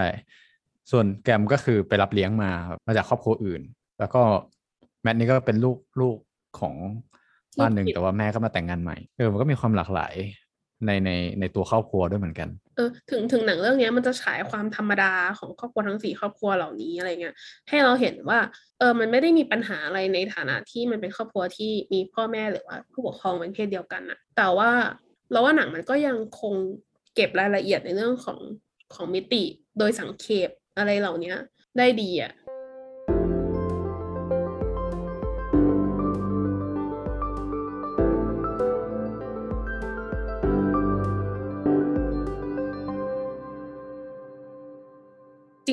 ังจากที่ดูพวกเราทั้งสามคนอะดูหนังเรื่องนี้จบอะก็จะรู้สึกว่าหนังเรื่องนี้จริงๆแล้วมันเป็นแบบเขาเรียกว่าอะไรเป็นไม้อ่อนอะของฝั่งที่เห็นด้วยกับการสมรสเท่าเทียมหรือความรักของเพศเดียวกันควรจะแบบเท่าเทียมกับความรักของเพศอื่นๆอะไรอย่างเงี้ยอืมเออคือคือเป็นไม้อ่อนที่เวลาเราดูเราก็จะรู้สึกว่าเออไม่ไม่ค่อยเห็นว่าคนที่ถ้าสมมติไม่เห็นด้วยกับการสมรสของเพศเดียวกันมาดูแล้วจะแบบจะรับไม่ได้อะไรหรือเปล่าอะไรเงี้ยเพราะว่าจริงๆก็มันค่อนข้างแบบเออไม่ได้ไม่ได้ไปชี้ประเด็นตรงๆมันไม่ได้มีน้ำเสียงพูดถึงในลักษณะแบบนี่เธอต้องให้ฉันแต่งงานเท่าเทียมกันเพราะไม่งั้นจะหนึ่ง สอง สาม สี่อะไรอย่างเงี้ยเออมันเลิกเล่าในแบบในประเด็นที่ซอฟต์กว่านั้นอะไรเงี้ยทำให้เราคิดว่าเออหนังเรื่องนี้น่าจะเป็นเครื่องมือที่ดีที่จะทำให้สื่อสารไอไอประเด็นเนี้ยความว่าว่าเด็กที่ไอเกย์บี้ต่างๆมีพ่อแม่เป็นเกย์อะไรอย่างเงี้ยก็ไม่ได้มีปัญหาอะไรนี่อะไรอย่างเงี้ยเขาก็โตมาเป็นเด็กปกติมีการเรียนรู้การตามความฝันการตัดสินใจอะไรแบบปกติแบบสวยงามเติบโตแบบที่เด็กคนหนึ่งควรจะเป็นอะไรเงี้ยแต่ปรากฏว่าพอหนังมันเบลิสออกมาอะไรเงี้ยในฝั่งที่โอเคแน่นอนละในฝั่งที่เขาชื่นชมแล้วก็เห็นด้วยเสรีนิวก็ชอบหนังเรื่องนี้มากหนังก็ได้ไปพรีเมียร์ที่เทศกาลสารคดี Hot Dogs ซึ่งเป็นสารคดีแบบเทศกาลใหญ่มากของโลกอะไรอย่างเงี้ยดังมากเป็นแบบรางวัลการันตีเออแต่ปรากฏว่าพอไปฉายในซิดนีย์อ่ะคือคือเออตัวทีมที่ทำอ่ะเขาทางผู้กำกับแล้วก็โปรดิวเซอร์เขาก็พยายามที่จะทำสารคดีมาไม่ใช่ให้มันหายไปเฉยๆเขาก็พยายามที่จะสร้างแรงกระเพื่อมใช่ป่ะใช้ใช้หนังที่เราทำเสร็จแล้วมาทำให้มันเกิดการเปลี่ยนแปลงอะไรต่างๆในสังคมเขาก็ได้มีการเอาไปฉายเอาหนังไปฉายเยอะมากในหลายๆที่รวมถึงที่ที่เขาเน้นไปฉายก็คือในโรงเรียนเพราะว่าหนังเนี่ยมันเล่าผ่านมุมมองของเด็กใช่ป่ะแล้วก็เออเราจะเห็นว่ามันมันเป็นหนังที่เด็กดูได้แล้วก็ดูดีด้วยเพราะว่ามันไม่ได้มีไม่ได้มีฉากความรุนแรงหรืออะไรที่เด็กจะดูไม่ได้เลยแล้วก็มันเป็นแบบถ้าไปฉายให้เด็กดูมันก็เหมือนเด็กคุยกันอะไรอย่างเงี้ยเออก็โรงเรียนก็เป็นพื้นที่ที่ดีที่น่าจะแบบเปิดเปิดพื้นที่สนทนาในเรื่องของครอบครัวแล้วก็การเลี้ยงดูอะไรอย่างเงี้ยใช่ป่ะแต่ว่าปรากฏว่าพอไปฉายในออสเตรเลียเองเว้ยมันก็ยังยังจะมีปัญหาอีกคือมีโรงเรียนที่พอไปฉายแล้วเขาก็แบนไม่ให้ฉายแล้วก็มีผู้ปกครองที่ เหมือนกับว่าพอโรงเรียนไปฉายแล้วลูกไปเล่าให้ฟังอะไรเงี้ยผู้ปกครองก็โทรมาโวยวายว่าโอ๊ยเอาหนังอะไรมาให้ลูกฉันดูโน่นนี่นั่นอะไรอย่างเงี้ยคือแม้แต่ในประเทศที่เขาเจริญแล้วอย่างออสเตรเลียอะไรเงี้ยก็ยังก็ยังมีความคิดเห็นแบบนี้อยู่อะไรเงี้ยอืมรวมถึงเอ่อที่เป็นประเด็นดังมากๆก็คือว่ามีนักการเมืองคนหนึ่งของเอ่อรัฐนิวเซาท์เวลส์เนี่ยที่เขาแบบเขาแบนไม่ให้ฉายหนังเรื่องนี้ในในรัฐนิวเซาท์เวลส์ของของออสเตรเลียเลยอ่ะซึ่งเอ่ออีเรียกว่าอีไปแล้ว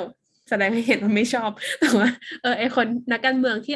ออกมาให้สัมภาษณ์ว่าจะแบนเนี่ยก็คือก็เป็นผู้ชายแก่ๆที่แบบว่าเคร่งศาสนาแล้วก็บอกว่าเป็นคาทอลิกตัวเองเป็นคาทอลิกที่ดีอย่างงู้นอย่างนี้อะไรเงี้ยแล้วก็พอมีคนนักข่าวไปสัมภาษณ์ว่าเออทำไมถึงไม่ให้ฉายเขาก็บอกว่าโรงเรียนเนี่ยนะเป็นพื้นที่ที่เด็กเนี่ยจะไปเรียนหนังสือไปเรียนรู้ปกติมันไม่ใช่พื้นที่ของเขาเรียกหนังเรื่อง Gayby Baby ว่าเป็นหนัง propaganda คือมีแบบมี agenda มีจุดหมายซ่อนเร้นทางการเมืองอะไรอย่างเงี้ยต้องการที่จะแบบเป็นโฆษณาชวนเชื่อทางการเมืองของฝั่งความคิดแบบนึงอะไรอย่างเงี้ยแล้วเขาก็คิดว่าการฉายหนังเรื่องนี้จะไปแบบล้างสมองคนรุ่นใหม่อะไรอย่างเงี้ยเออดังนั้นเราควรจะต้องแบนหนังเรื่องนี้ไปอะไรเงี้ยซึ่งเออพอพวกเรามาดูเราก็ไม่เข้าใจเหมือนกันว่าเอ๊ะหนังเรื่องนี้มันจะเป็นการpropaganda ได้ยังไงหรออะไรอย่างเงี้ยมันแบบมันดูไม่ได้มีความ propaganda ขนาดนั้นเลยเออจริงคือถ้าเรารู้สึกว่าหนังเรื่องนี้มันไม่ได้อย่างที่บอกว่าตอนที่บอกเขารู้สึกมันไม่ได้ยัดเยียดไอเดียอะไรเลยอ่ะมันเหมือนกับเป็นการส่องสารคดีที่แบบดูแบบชีวิตคนแบบเฉยๆเหมือนกับคือจะสุดยังไงก็แล้วแต่แล้วก็มันก็ไม่ได้มีการที่บอกว่าคุณคุณดีคุณแย่หรืออะไรอย่างงี้เลยมันคือในมุมมองเด็กซัดๆอะไรอย่างเงี้ยก็เลยเออมันก็มันเป็นหนังที่แบบดูใครๆก็ดูได้นะเรารู้สึกว่าถ้าเป็นแบบคนที่ไม่เห็นด้วยอย่างเงี้ยสมมุติว่าไม่เห็นด้วยแล้วมาดูก็อาจจะแบบไม่ได้รู้สึกออฟเฟนนะไม่ได้รู้สึกว่าไม่ได้รู้สึกเหมือนตัวเองโดนโดนโจมตีด้วยซ้ำอะไรเงี้ยอีกอีกอย่างหนึ่งที่เป็นผลสืบเนื่องหลังจากที่หนังมันฉายออกมาแล้วคือหนังเนี้ยมันไปถ่ายช่วงปีสองพันสิบเอ็ดแล้วก็กว่าจะตัดต่อเสร็จนู่นนี่นั่นออกฉายทั่วโลกก็ปีสองพันสิบห้าแล้วก็จนถึงตอนนี้ปีสองพันยี่สิบเอ็ดอ่ะเด็กก็โตแล้วเออแม่ผู้เอ่อพ่อแม่ผู้ปกครองในเรื่องก็เติบโตกันไปคนละทางอะไรเงี้ยเอออย่างแม่ของแมทสองคนเนี่ยเขาก็ได้แต่งงานจัดงานแต่งงานกันในที่สุดนะแต่ว่าอันเนี้ยเราไม่แน่ใจเหมือนกันแบบไม่ขอยืนยันข้อมูลว่าถูกต้องไหมก็คือว่าไม่แน่ใจว่าเขาแบบจดทะเบียนสมรสกันถูกต้องตามกฎหมายหรือเปล่าแต่ว่าทางเพจก็ปล่อยรูปที่เอ่อแม่ทั้งสองคนของแมทเนี่ยเขาแบบใส่ชุดเจ้าสาวแต่งงานกันทำพิธีอะไรอย่างเงี้ยเออออกมารวมถึงกัสน้อง ดับเบิลยู ดับเบิลยู อี ที่ช่องมวยปั้มอ่ะก็ได้มีการเขียนหนังสือออกมาด้วยอืมก็คือเขียนหนังสือเกี่ยวกับบันทึกประสบการณ์ของตัวเองในฐานะการที่เติบโตมาในครอบครัวที่มีแม่สองคนนี่แหละเออโดยที่มีผู้กำกับหนังเรื่องนี้แล้วก็โปรดิวเซอร์เขาแบบสนับสนุน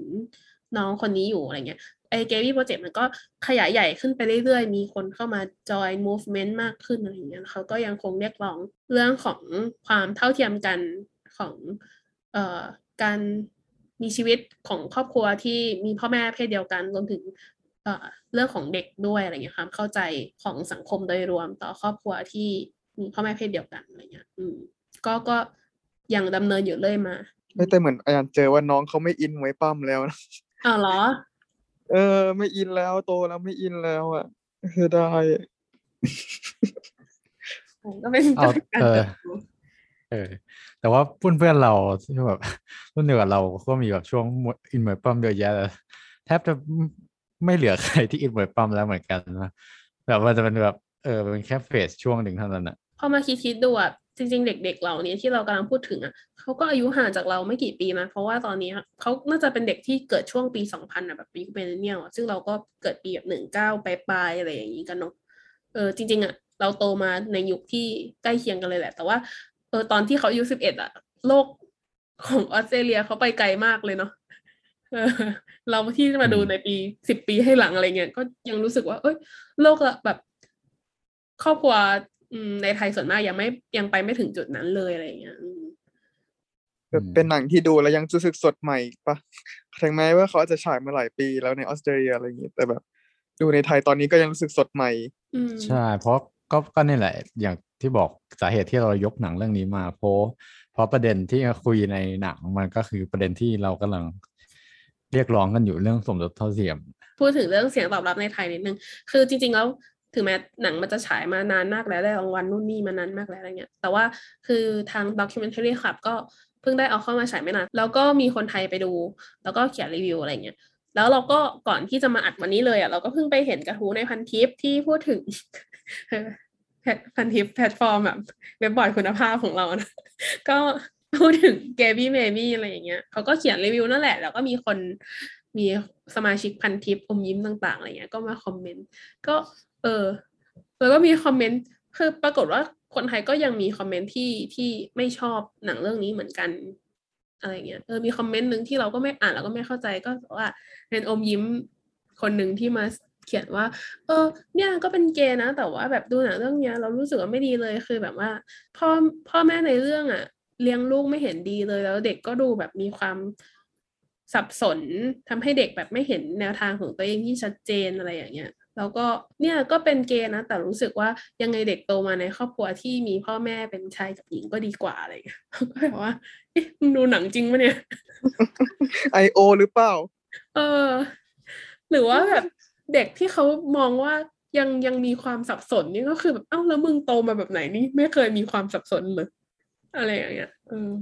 เหมือนแบบพูดโดยไม่ได้ไม่ได้ดูหนังเลยคือแบบถึงถึงแม้จะได้ใช่เรื่องเกย์นะแต่แบบ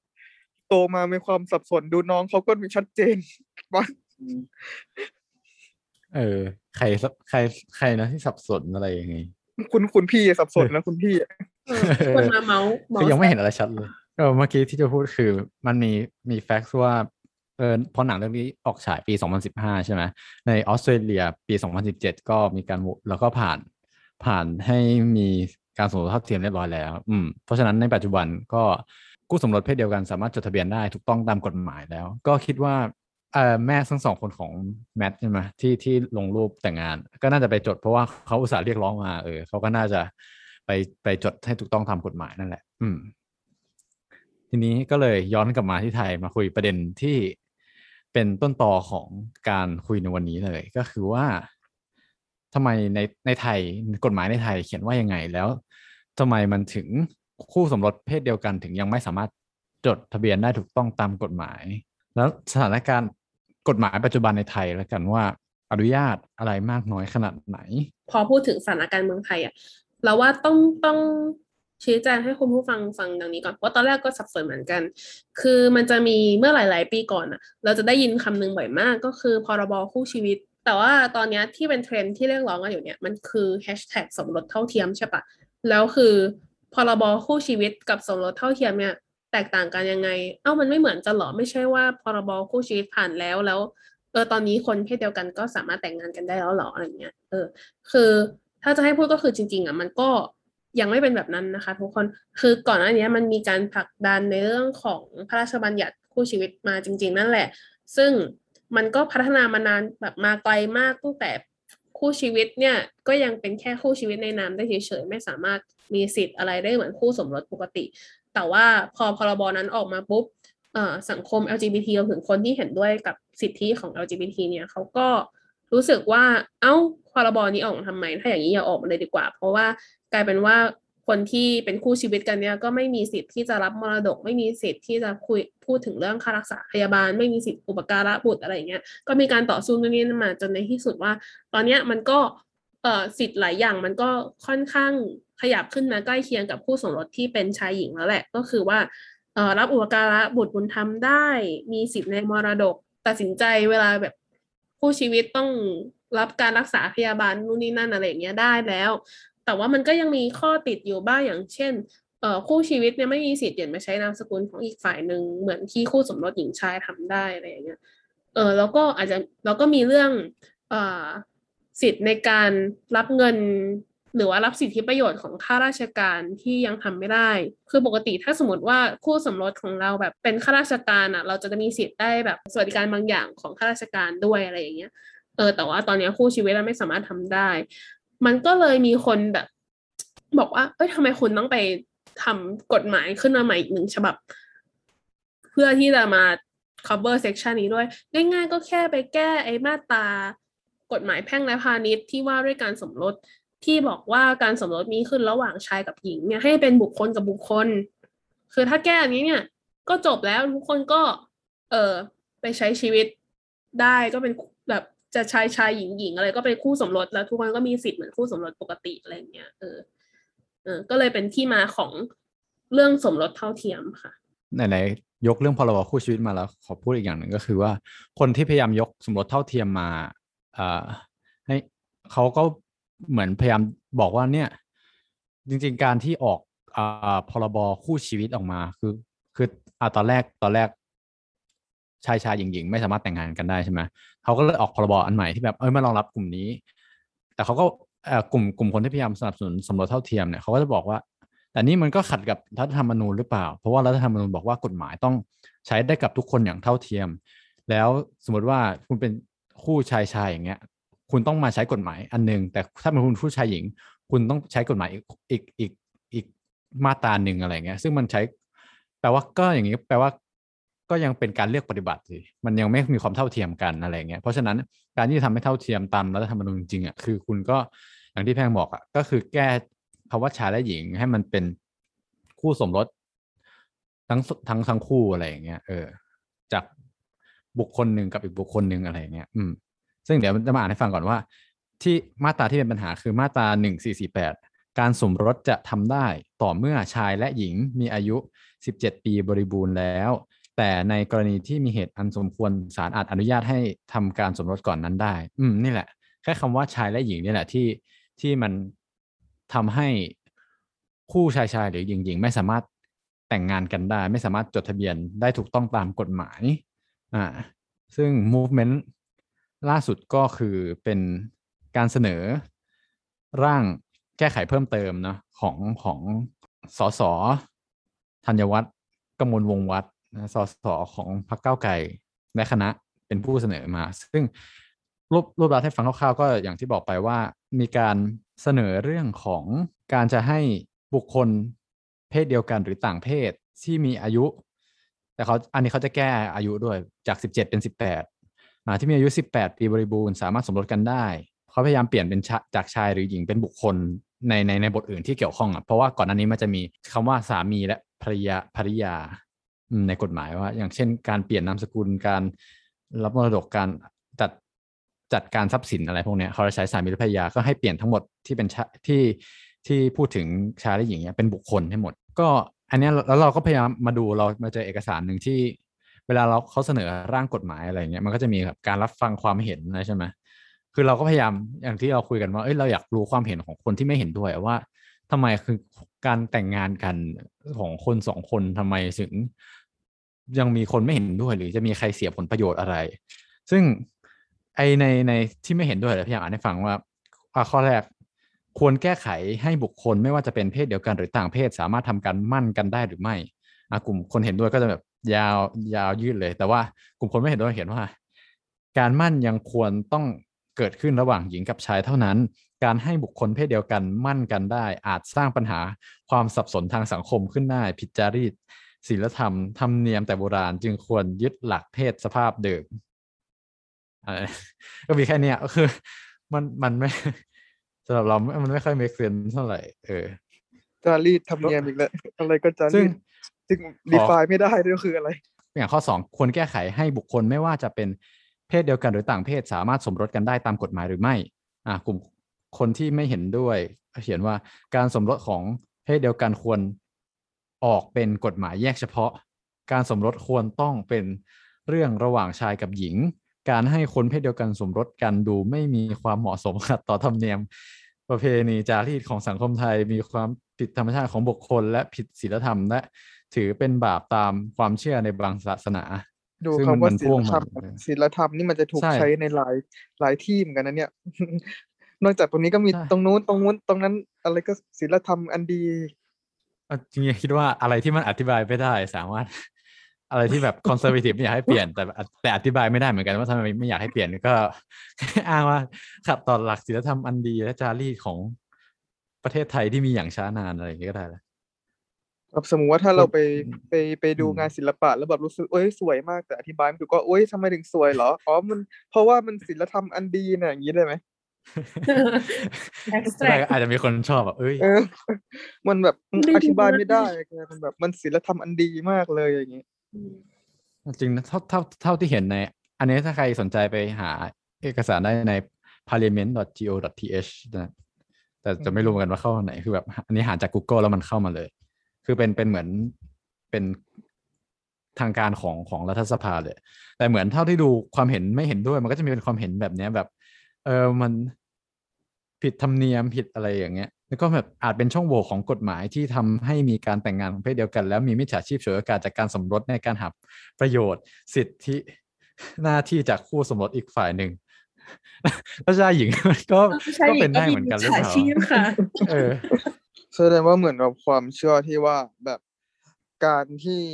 ผู้ชายหรือผู้ชายหรือผู้หญิงหรือผู้หญิงหรืออะไรก็ตามแบบที่เป็นไม่ใช่ชายหญิงก็ยังเป็นเรื่องที่มันก็ยังถ้าในมุมมองของนอร์มมันก็ยังดูเป็นเรื่องที่ขัดกับความแบบเป็นไม่ใช่เรื่องที่เป็นปกติอะไรเงี้ยป่ะเหมือนกับเป็นเรื่องที่คิดว่ามันมองผิดปกติอยู่คือถึงถึงเราไม่รู้นะว่ามันมันมองงี้ได้เพราะอะไรแต่มันก็รู้สึกว่ามันก็ยังเป็นเรื่องที่ถูกมองว่าเป็นผิดปกติอยู่ถึงแม้ว่ามันจะมีแบบซีรีส์วายถึงแม้ว่ามันจะมีแบบตอนนี้แบบซีรีส์วายในไทยก็ยอมต้องยอมรับว่าดังมากๆอะไรอย่างนี้ใช่ป่ะซีรีส์วายมีแบบมีการเปิดตัวแบบเออดาราเป็น แอล จี บี ที หรือมีคู่คู่รักชายหญิงชายหญิงหญิงชายหญิงหรืออะไรก็ตามแบบที่ออกมาก็คือถึงแม้ว่าจะมีแบบเราก็เห็นว่ามันมีคนแบบหลากหลายแต่ท้ายที่สุดแล้วมันยังภายในมันก็ยังมีความมองว่ามันเป็นเรื่องไม่ปกติอยู่อืมอืมโอเคขอขอขอสรุปไอ้ไอ้นี่นิดนึงคือเมื่อกี้ที่เราที่เราคุยกันเรื่องกฎหมายที่มันที่มันมีอ่าข้อขัดแย้งทางกฎหมายอะไรเนี่ยนี่มีสองประเด็นนะประเด็นแรกที่เราคุยตอนเปิดเรื่องอ่ะคือเป็นการวินิจฉัยของศาลรัฐธรรมนูญที่มันมีคนไปฟ้องศาลรัฐธรรมนูญว่าประมวลกฎหมายแพ่งมาตราหนึ่งพันสี่ร้อยสี่สิบแปดเนี่ยขัดขัดกับรัฐธรรมนูญหรือไม่อันนี้ที่ที่เราบอกแล้วแล้วเขาจะตัดสินแล้วแต่ว่าเมื่อเมื่อไม่กี่สัปดาห์ที่ผ่านมาแต่ว่าถูกเลื่อนไปเป็นวันที่สิบสี่ธันวาคมสองห้าหกสี่อันนั้นคือเรื่องหนึ่งแต่ไอ้เรื่องพรบสมรสเท่าเทียมอันเนี้ยร่างพรบแก้ไขกฎหมายแพ่งว่าด้วยการสมรสที่สสธัญวัฒน์เป็นคนเสนออันเนี้ยอันนี้มันคือเออสสเสนอแต่ว่ายังไม่รู้ว่าจะเข้าสู่การพิจารณาของรัฐสภาผู้แทนราษฎรหรือไม่เอออันนี้ก็ต้องรอลุ้นไปว่ามันจะถูกหยิบอ่าในรัฐสภาจะถูกหยิบมาถกเถียงกันหรือเปล่าอืมซึ่ง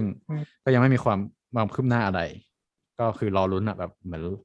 ถูกถูกเสนอไปแล้วแล้วก็รอว่าจะพิจารณาหรือเปล่าอืมซึ่งคอมเมนต์อันที่เมื่อกี้โอได้อ่านให้พวกเราฟังก็คือว่าเป็นคอมเมนต์ที่คอมเมนต์ไอ้เรื่องของการแก้ไขพรบที่สสเสนอนั่นแหละเพราะว่าเวลาเขาจะเอ่อจะแก้ไขกฎหมายกันใช่ปะมันก็ถูกบัญญัติเอาไว้ว่าจะต้องมีการเปิดรับฟังความเห็นของประชาชนเป็นสาธารณะอะไรอย่างเงี้ยแล้วสมัยนี้มันมีอินเทอร์เน็ตแล้วเขาก็เปิดเว็บนี่แหละของรัฐสภาให้ให้ใครก็ได้เข้าไปแสดงความคิดเห็นเออมันก็เวลาแสดงความคิดเห็นทางกฎหมายอะไรอย่างเงี้ยเราก็สามารถเข้าไปคอมเมนต์กันได้ถ้าใครสนใจอยากจะคอมเมนต์อะไรก็เข้าไปคอมเมนต์กันได้นะคะไปเราไปตอบกันว่าศีลธรรมอันดีคืออะไรฮะอยากรู้คำตอบอ๋อเออพูดถึงเรื่องเรื่องทำคนที่ไม่เห็นด้วยคิดอะไรอะไรอย่างเงี้ยคือสุดท้ายเราก็ตอบไม่ได้มากแต่ว่าคือคืออาทิตย์ที่แล้วใช่ป่ะที่เราคุยกันเตรียมตัวก่อนที่จะมาอัดเนี่ยก็โอเล่ก็ส่งบทความอันนึงมาให้พวกเราอ่านเนาะเป็นบทความของไทยรัฐออนไลน์ที่ชื่อบทความว่าทำไมถึงมีคนเดือดร้อนหาก แอล จี บี ที คิว พลัส ได้สิทธิสมรสเท่าเทียมอ่าซึ่งเขาตั้งหัวข้อมาแบบนี้แต่ว่าจริงๆพออ่านบทความทั้งหมดอ่ะก็จริงๆก็พูดอธิบายไม่ได้ขนาดนั้นว่าทำไมถึงมีคนเดือดร้อนหรือคนที่เดือดร้อนเขาเดือดร้อนอะไรขนาดนั้นเพราะว่าแต่ว่าอันนี้ก็ไม่ได้โทษคนที่เขียนบทความนะเพราะว่าจนถึงทุกวันนี้เราก็ยังอธิบายไม่ได้จริงๆว่าคนที่เดือดร้อนเขาเดือดร้อนอะไรแต่ว่าผู้เขียนซึ่งคือคนตรีนุชอิงคุธานนท์เนี่ยเขาก็มีอันนึงประเด็นนึงที่เราชอบมากที่เขาเขียนไว้อะคือจากการวิเคราะห์ทั้งหมดแบบ argument ทั้งหมดเนี้ยเขาก็เขียนว่าก็คือดูเหมือนว่าคนที่ไม่เห็นด้วยที่จะเดือดร้อนที่ที่กลุ่ม แอล จี บี ที คิว ได้สิทธิสมรสเท่าเทียมเนี่ยมักจะไม่เห็นด้วยเพราะว่าตัวเองได้รับผลกระทบทางอ้อมแม้ว่าจะเป็นด้วยการที่แบบว่าคนอื่นจะทำสิ่งที่ละเมิดศีลธรรมและทำให้ตัวเขารู้สึกไม่สบายใจหรือว่าเขาอยู่ในสังคมที่มันไม่ได้ทำรงไว้ซึ่งศีลธรรมอันดีอะไรอย่างเงี้ยเออคือจะเห็นว่า ตัวเขาตรงๆอ่ะเขาไม่ได้เดือดร้อนตรงๆแต่ว่าเขาเดือดร้อนแบบทางอ้อมอ่ะแบบเหมือนเขาไปคิดว่าว่าสังคมโดยรอบมันจะไม่ดีอะไรอย่างเงี้ยเออแล้วเขาอยู่ในสังคมนั้นเขาก็จะถือว่าได้รับผลกระทบไปด้วยอะไรแบบเนี้ยเออในทางกลับกันน่ะแต่เราลองคิดดูสิว่าถ้ามันไม่มีสิทธิเนี้ยคนที่เขาเป็น แอล จี บี ที คิว พลัส เนี่ยเขาได้รับความเดือดร้อนโดยตรงทั้งนั้นเลยคือเขาคือคนที่ลำบากเขาคือคนที่ไม่ได้ประโยชน์เขาคือคนที่เอ่อรับมรดกไม่ได้เขาคือคนที่ใช้สิทธิทางสังคมอะไรไม่ได้อะไรอย่างเงี้ยเออคือตอนนี้มีคนเดือดร้อนโดยตรงอยู่แต่ว่าทำไมเราถึงปล่อยให้คนที่บอกว่าเดือดร้อนทางอ้อมทั้งหลายอะไรเงี้ยมามาแบบมีอิทธิพลเหนือกว่าเนี่ยก็เป็นประเด็นที่น่าสนใจว่าเออหรือถ้าสมมติมีใครที่คิดว่าตัวเองเดือดร้อนโดยตรงที่คนเหล่านี้จะได้สิทธิสมรสเท่าเทียมเนี่ยก็มาบอกได้นะว่าเดือดร้อนโดยตรงยังไงเพราะว่าถึงปัจจุบันเนี่ยก็ยังไม่เห็นว่าเนี่ยจะเดือดร้อนโดยตรงได้ยังไงจริงก็ชวนหันมาดูหนัง Gayby Baby เหมือนกันเราเชื่อว่าคนที่ไม่เห็นด้วยในประเด็นเรื่องหรือมองยังไงก็ตามมาเห็นด้วยหรือไม่เห็นด้วยยังไงก็ตามอาจจะพูดซ้ำอีกทีก็คือเหมือนกับว่าถ้าได้มาดูหนังเรื่องนี้แน่นอนว่าจากความรู้สึกที่อาจจะรู้สึกว่าเฮ้ยมันเป็นเรื่องผิดธรรมชาติหรือเปล่าการที่มีครอบมีเพศเดียวกันรักกันหรือเพศหลากหลายรักกันหรือลูกที่เติบโตมามันจะลูกที่เติบโตมาในครอบครัวเหล่านี้จะมีความแบบผิดปกติอะไรหรือเปล่าถ้าถ้าได้มาดูหนังเรื่องนี้เราเชื่อว่าใครก็ตามไม่ว่าจะเห็นด้วยไม่เห็นด้วยก็อาจจะได้เห็นนะว่าแบบแท้ที่จริงแล้วมันก็คือครอบครัวธรรมดาเป็นคนธรรมดาเหมือนกันนั่นแหละก็ยังเป็นความเป็นคนธรรมดาไม่ว่าจะเพศสภาพจะจะอะไรยังไงก็ตามอืมสิ่งที่มันกำหนดสิ่งที่ไปทำให้เขาผิดปกติมันไม่ใช่ตัวเขาแต่มันคือกรอบที่คนมองหรือเปล่าที่ไปมองว่าเขาผิดปกติมันเลยทำให้เขากลายเป็นคนผิดปกติถ้าพูดพูดในแง่การเสียสิทธิทางกฎหมายที่ไม่สามารถเอ่อที่ไม่สามารถจดทะเบียนสมรสกันได้แล้วจะไม่มีสิทธิ์ในการแบบอะไรนะการเซ็นเมื่อเมื่อเข้าโรงพยาบาลอะไรอย่างเงี้ยเซ็นให้สิทธิ์ในการตัดสินใจในการรับมรดกหรืออะไรต่างๆเงี้ยมันอันนี้เล่าเป็นเคสแล้วกันว่ามันก็มีคนพยายามที่แบบจะเอาสิทธิ์ตรงนั้นให้ได้โดยที่แบบคือหาทางอ้อมอ่ะเออภาษาคอมก็คือหา work around อ่ะคือมันกฎหมายไม่อนุญาตให้ทำตรงๆแต่มันมีคนไปทำเหมือนกันอันนี้เราฟังจากพอดแคสต์ Social in Law เออเขาเขาก็คือเป็นเกี่ยวกับกฎหมายแหละแล้วเขาเล่าให้ฟังว่าโอ้มีมีคนหนึ่งที่เขียนในเขียนในเฟซอ่ะเป็นเล่าประสบการณ์ว่าเขาพยายามจนได้จนได้สิทธิ์เหมือนกันสมรสอ่ะก็คือแต่มันก็ลำบากมากเหมือนกันนะคือว่าคือให้เขาให้คนหนึ่งอ่ะไปให้พ่อแม่ของฝั่งคู่รักเขาอ่ะจดเขาจดขอรับเป็นลูกบุญธรรมเพราะฉะนั้นเหมือนในทางกฎหมายอ่ะเขาก็เหมือนเป็นพี่น้องบุญธรรมกันเพราะฉะนั้นเขาจะได้สิทธิ์ทุกอย่างตามที่แบบเหมือนเวลาจดทะเบียนสมรสเออคือสิทธิ์สิทธิ์ในการแบบเรื่องผู้ป่วยเรื่องมรดกเรื่องอะไรอย่างเงี้ยแต่ว่าเออถ้าเขาก็แสดงความบริสุทธิ์ใจกับพี่น้องของของคู่รักเขาว่าโอเคก็ให้แม่พ่อแม่เขียนมรดกชัดเจนเลยว่าเอ่อมรดกนี้ไม่ได้จะขอมาเป็นลูกบุญธรรมเพื่อจะรับมรดกนะก็บอกว่ามรดกนี้จะไม่เกี่ยวข้องกับคือสมมติถ้าตายไปคือจะให้ให้พี่น้องอะไรเงี้ยคือจะไม่ได้ให้ลูกบุญธรรมคนนี้นะอะไรเงี้ยก็คือแสดงความบริสุทธิ์ใจว่าการจดเนี้ยเพื่อต้องการสิทธิ์ให้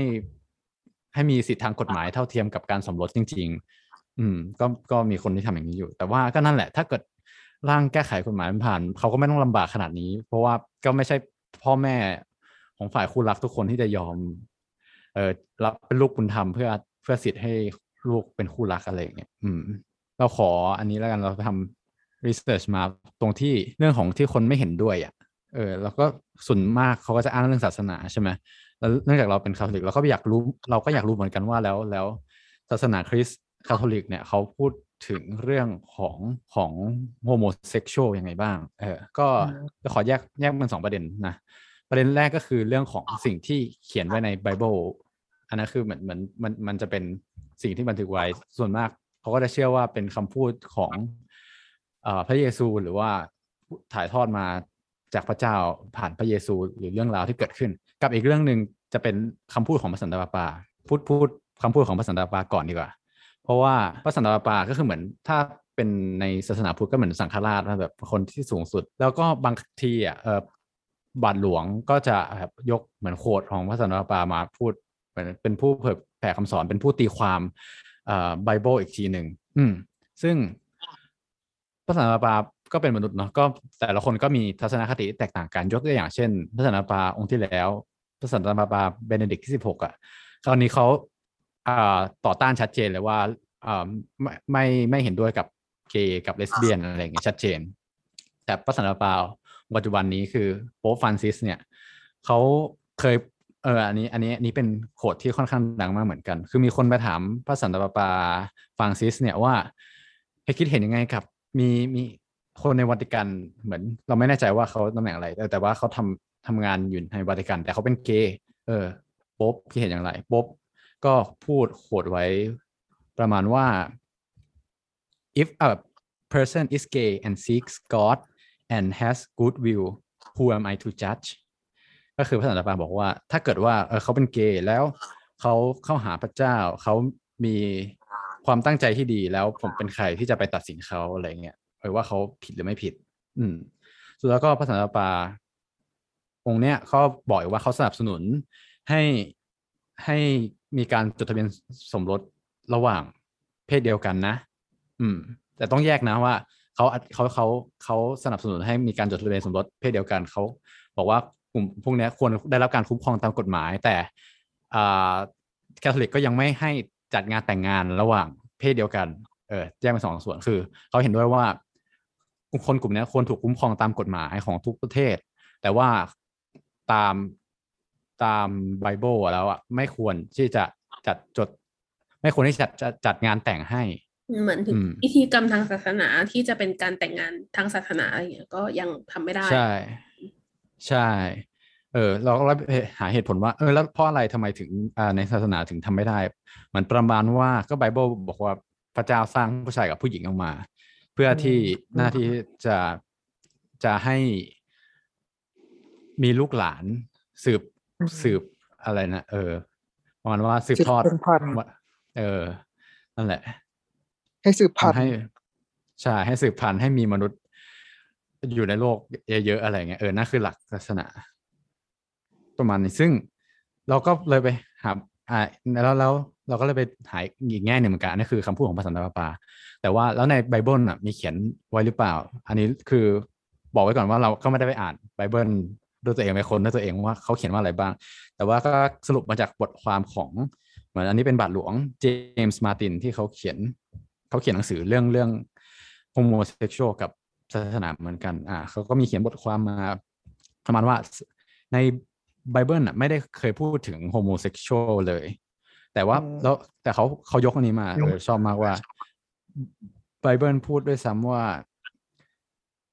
ไหนนะประมาณว่าพระเยซูอ่ะโดยมากจะจะอบรับคนที่เหมือนคนที่ถูกนอกรีดคนที่ถูกอิกนอร์คนที่ถูก exclude คนที่ถูกมา marginalize ก็คือคนคนที่เหมือนเป็นคนชายขอบของสังคมกีดกันจากสังคมใช่ซึ่งเขาบอกว่าซึ่งในความเป็นจริงแล้วคนคนเหล่านี้ถูกกีดกันทางสังคมอย่างมากเพราะฉะนั้นแปลว่าเราก็ church โบสถ์และศาสนาเราก็ควรอบรับพวกเขาอย่างมากมากมากกว่ามากเป็นพิเศษด้วยหรือเปล่าอะไรอย่างเงี้ยอืมแล้วก็เขาก็ประมาณพูดเหมือนกันว่าแล้ว isn't it a sin to be gay เขาเขาก็ยกมาให้ดูเลยว่ามันไม่มีอันไหนพูดเลยนะว่าว่าเป็นเกย์แต่ว่าว่าเป็นเกย์บาปแต่ว่าเขาจะไม่ approve การการสมรสเอามันจะไม่ approve งานแต่งระหว่างชายชายหญิงหญิงเพราะว่าเหตุผลอย่างที่เราบอกไปแล้วแหละว่ามันไม่สามารถสร้างลูกหลานออกมาได้เออตามเพราะว่าเพราะว่าพระเจ้าก็สร้างมนุษย์ชายหญิงออกมาให้ให้มีลูกมีหลานนะอืมครับสั้นๆประมาณนี้เก็ทไอเดียนะที่ของคนที่มองว่ามันคู่รักที่ไม่ใช่ชายหญิงเนี่ยมันไม่ได้เพราะมันผิดธรรมชาติก็คือเขามองว่าเพราะว่ามันไม่สามารถที่จะ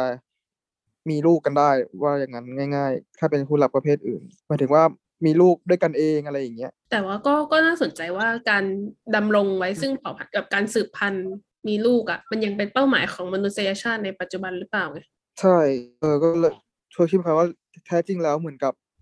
การที่คนเขาจะรักกันโดยที่อาจจะไม่ต้องมีลูกก็ได้เนี่ยมันมันมันผิดหรือเปล่าอย่างแรกเพราะว่าอย่างเราก็เห็นว่าคู่ผู้ชายผู้หญิงก็สามารถที่จะรักกันโดยที่อาจจะไม่ต้องมีลูกเลยก็ได้ใช่ไหมหรืออย่างเช่นอย่างในหนังเนี้ยที่เขาแม้ถึงว่าเขาจะจะไม่ได้มีลูกด้วยกันเองเขาอาจจะไปมีลูกด้วยวิธีการทางวิทยาศาสตร์หรือเขาไปไปรับเลี้ยงมาเนี่ยมันก็ไม่ได้แปลว่าเขาจะผิดจากวิธีการที่ลูกที่เขาเติบโตเนี่ยมันจะผิดไปจากธรรมชาติหรือเปล่าอย่างที่ในหนังนี้เขาก็แสดงเห็นกับเราว่าคือเราก็เห็นนะว่ามันก็มันก็ไม่ต่างคือเราแทนที่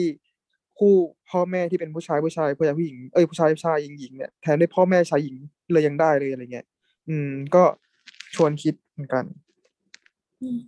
พอพอคิดแบบนี้แล้วก็รู้สึกว่าเออจริงๆแล้วหนังเขาก็เลือกประเด็นที่โต้แย้งได้ได้ดีนะเพราะว่าพอเรามาวิเคราะห์ว่ามีปัดมี argument มีข้อโต้แย้งอะไรบ้างของฝั่งที่ไม่เห็นด้วยกับการสมรสเท่าเทียมที่มาบอกว่ามันผิดเนี่ยอืมอย่างแรกที่เราก็พูดไปแล้วว่าเป็นเรื่องศาสนาเนี่ยคือถ้าหนังจะพยายามโต้แย้งข้อโต้แย้งอันเนี้ยคงยากอ่ะเพราะว่าเอ่อพระเยซูก็ได้ถูกดึงทางเหตุไปประมาณ สองพัน กว่าปีแล้วเราก็เอ่อจะไปสัมภาษณ์พระเยซูก็คงไม่ได้หรือว่าศาสนาอื่นๆอะไรเงี้ยหรือจะไปสัมภาษณ์พระเจ้าก็คงไม่ได้อะไรใช่ป่ะเออก็อาจจะโต้แย้งลำบากเออแต่ว่าเออแล้วถ้าเป็นเรื่องแบบ biology อะไรอย่างเงี้ยมันก็มันก็เป็นประเด็นที่ปัจจุบันเทคโนโลยีสมัยใหม่มันก็แล้วว่าอืม argument นี้มันก็เริ่มอ่อนแรงลงแล้วอ่ะเพราะว่าก็เดี๋ยวนี้ก็มีทำเด็กหลอดแก้วทำใช้สเปิร์มนู่นนี่อะไรอย่างเงี้ยมากมายอุ้มบุญเยอะแยะไปหมดอะไรเงี้ยแต่ว่าประเด็นที่ฝั่งเหมือนเป็นไม้ไผ่ตายสุดท้ายของฝั่งที่ไม่เห็นด้วยกับการสมรสเท่าเทียมเนี่ยก็คือเนี่ยแหละคือการพูดถึงพัฒนาการของเด็กว่าว่าเด็กที่โตมาในครอบครัวที่มีเพศเดียวกันเป็นดูแลเนี่ยจะเป็นเด็กที่มีปัญหาเออเราก็เลยคิดว่าเออเออหนังอะทำตรงจุดเพราะว่าเออนี่ไงมาดูเลยว่าอ่ะดูว่าเด็กเหล่านี้มีปัญหาไหมอืมซึ่งมีปัญหาอย่างมากก็แค่ตีกับน้องแค่นั้นอืมเออแล้วปัญหามันเป็นผลสืบเนื่องมาจากการที่เขามีพ่อแม่เพศเดียวกันหรือเปล่าอะไรอย่างนี้ก็เราว่าเออก็เป็นหนังที่น่าให้จริงๆก็น่าไปฉายเยอะแยะมากมายในประเทศไทยเหมือนกันนะก็อยากรู้รีแอคชั่นคนไทยเหมือนกันว่าเออถ้าเราไปฉายแบบจัดงานฉายในหลายๆพื้นที่แล้วคนไทยจะมีความคิดเห็นว่ายังไงแต่เอาจริงๆแล้วเรารู้สึกว่าครอบครัวแม้แม้กระทั่งเพื่อนครอบครัวชายหญิงที่เขาอาจจะไม่ได้มีลูกด้วยวิธีที่ปกติแบบมีอะไรกันแล้วท้องเขาก็ถึงแม้มันก็ก็แบบไป adopt มาก็ตามหรือว่าจะเป็นแบบว่าใช้ไข่ของแม่คนอื่นก็ตามมันก็คล้ายๆกันปะมันก็สามารถเติบโตได้โดยที่แบบก็ไม่ได้มีปัญหาอะไรอย่างเงี้ยแต่แล้วก็แล้วก็ท้ายที่สุดเราก็รู้สึกว่าทั้งชายหญิงครอบครัวชายหญิงหรือครอบครัวเพศหลากหลายก็สามารถมีปัญหาได้เหมือนกันคือสมมุติว่าถ้ามันมีปัญหาเกิดขึ้นในครอบครัวเนี่ยสมมุติถ้าเป็นเราไปเจอเคสครอบครัวแบบครอบครัวในเพศหลากหลายอะไรเงี้ยเราก็จะจะเจอเคสเดียวกันในครอบครัวชายหญิงก็ได้ซึ่งอย่างที่แพงบอกก็คือความเป็นเพศเนี่ยมันอาจจะไม่ได้หรือความเป็นเออเพศมันไม่ได้เกี่ยวข้องกับปัญหาที่มันเกิดขึ้นด้วยซ้ำอะไรเงี้ยบางทีเราเอากรอบว่าไปคิดว่าเพศมันเกี่ยวข้องมันเป็นผลหรือเปล่าอะไรเงี้ยซึ่งจริงแล้วมันใช่หรือเปล่าโอเคยังไงก็ฝากติดตามพวกเราอยู่หนังด้วยนะครับแล้วมาดูว่าในสัปดาห์ถัดไปเราสัปดาห์ถัดไปเราจะพูดถึงหนังเรื่องอะไรเออวันนี้เราจะทิ้งคำถามไปไหมเป็น คิว แอนด์ เอ สำหรับคนที่ฟังผ่าน Spotify เออประมาณว่าคุณคิดเห็นยังไงกับเรื่องหนังเรื่องนี้แล้วกันเออหรือว่าถ้าใครมีความไม่เห็นด้วยกับว่าเด็กไม่ควรจะเติบโตมาในครอบครัวที่มีพ่อเป็นเกย์หรือแม่เป็นเลสเบี้ยนน่ะมีความคิดเห็นยังไงเออเราอยากฟังมุมมองที่แตกต่างไปเพราะว่าเราพยายามหามาเราก็หามาได้เท่าที่เท่าที่เราเล่าให้ฟังในพอดแคสต์นี่แหละแล้วก็ยังไงก็ขอติดตามนะครับว่าในสัปดาห์ถัดไปเราจะหยิบหนังเรื่องอะไรเป็นประเด็นไหนที่มาคุยกันหรือว่าอยากเสนออะไรก็สามารถบอกเรามาได้ผ่านทาง Facebook นะครับหรือ Twitter หรือ Instagram ของหิวหนังนะครับใช้ชื่อเหมือนกันนะหิวหนังพอดแคสต์นะหิวหนังภาษาไทยพอดแคสต์ภาษาอังกฤษอ่าเราใช้ชื่อเหมือนกันเพื่อจะได้หาได้ง่ายนะครับผมแล้วก็ฝากกดติดตามกดแชร์เอพิโซดนี้ด้วยนะเพื่อเพื่อที่ทำให้ทุกคนได้เห็นแล้วก็ได้มาถกเถียงกันใน ประเด็นที่หนังเรื่องนี้แสดงให้เห็นครับโอเคงั้นวันนี้พวกเราสามคนขอลาไปก่อนนะครับพบกันใหม่สัปดาห์ถัดๆไปครับสวัสดีครับสวัสดีค่ะสวัสดีครับ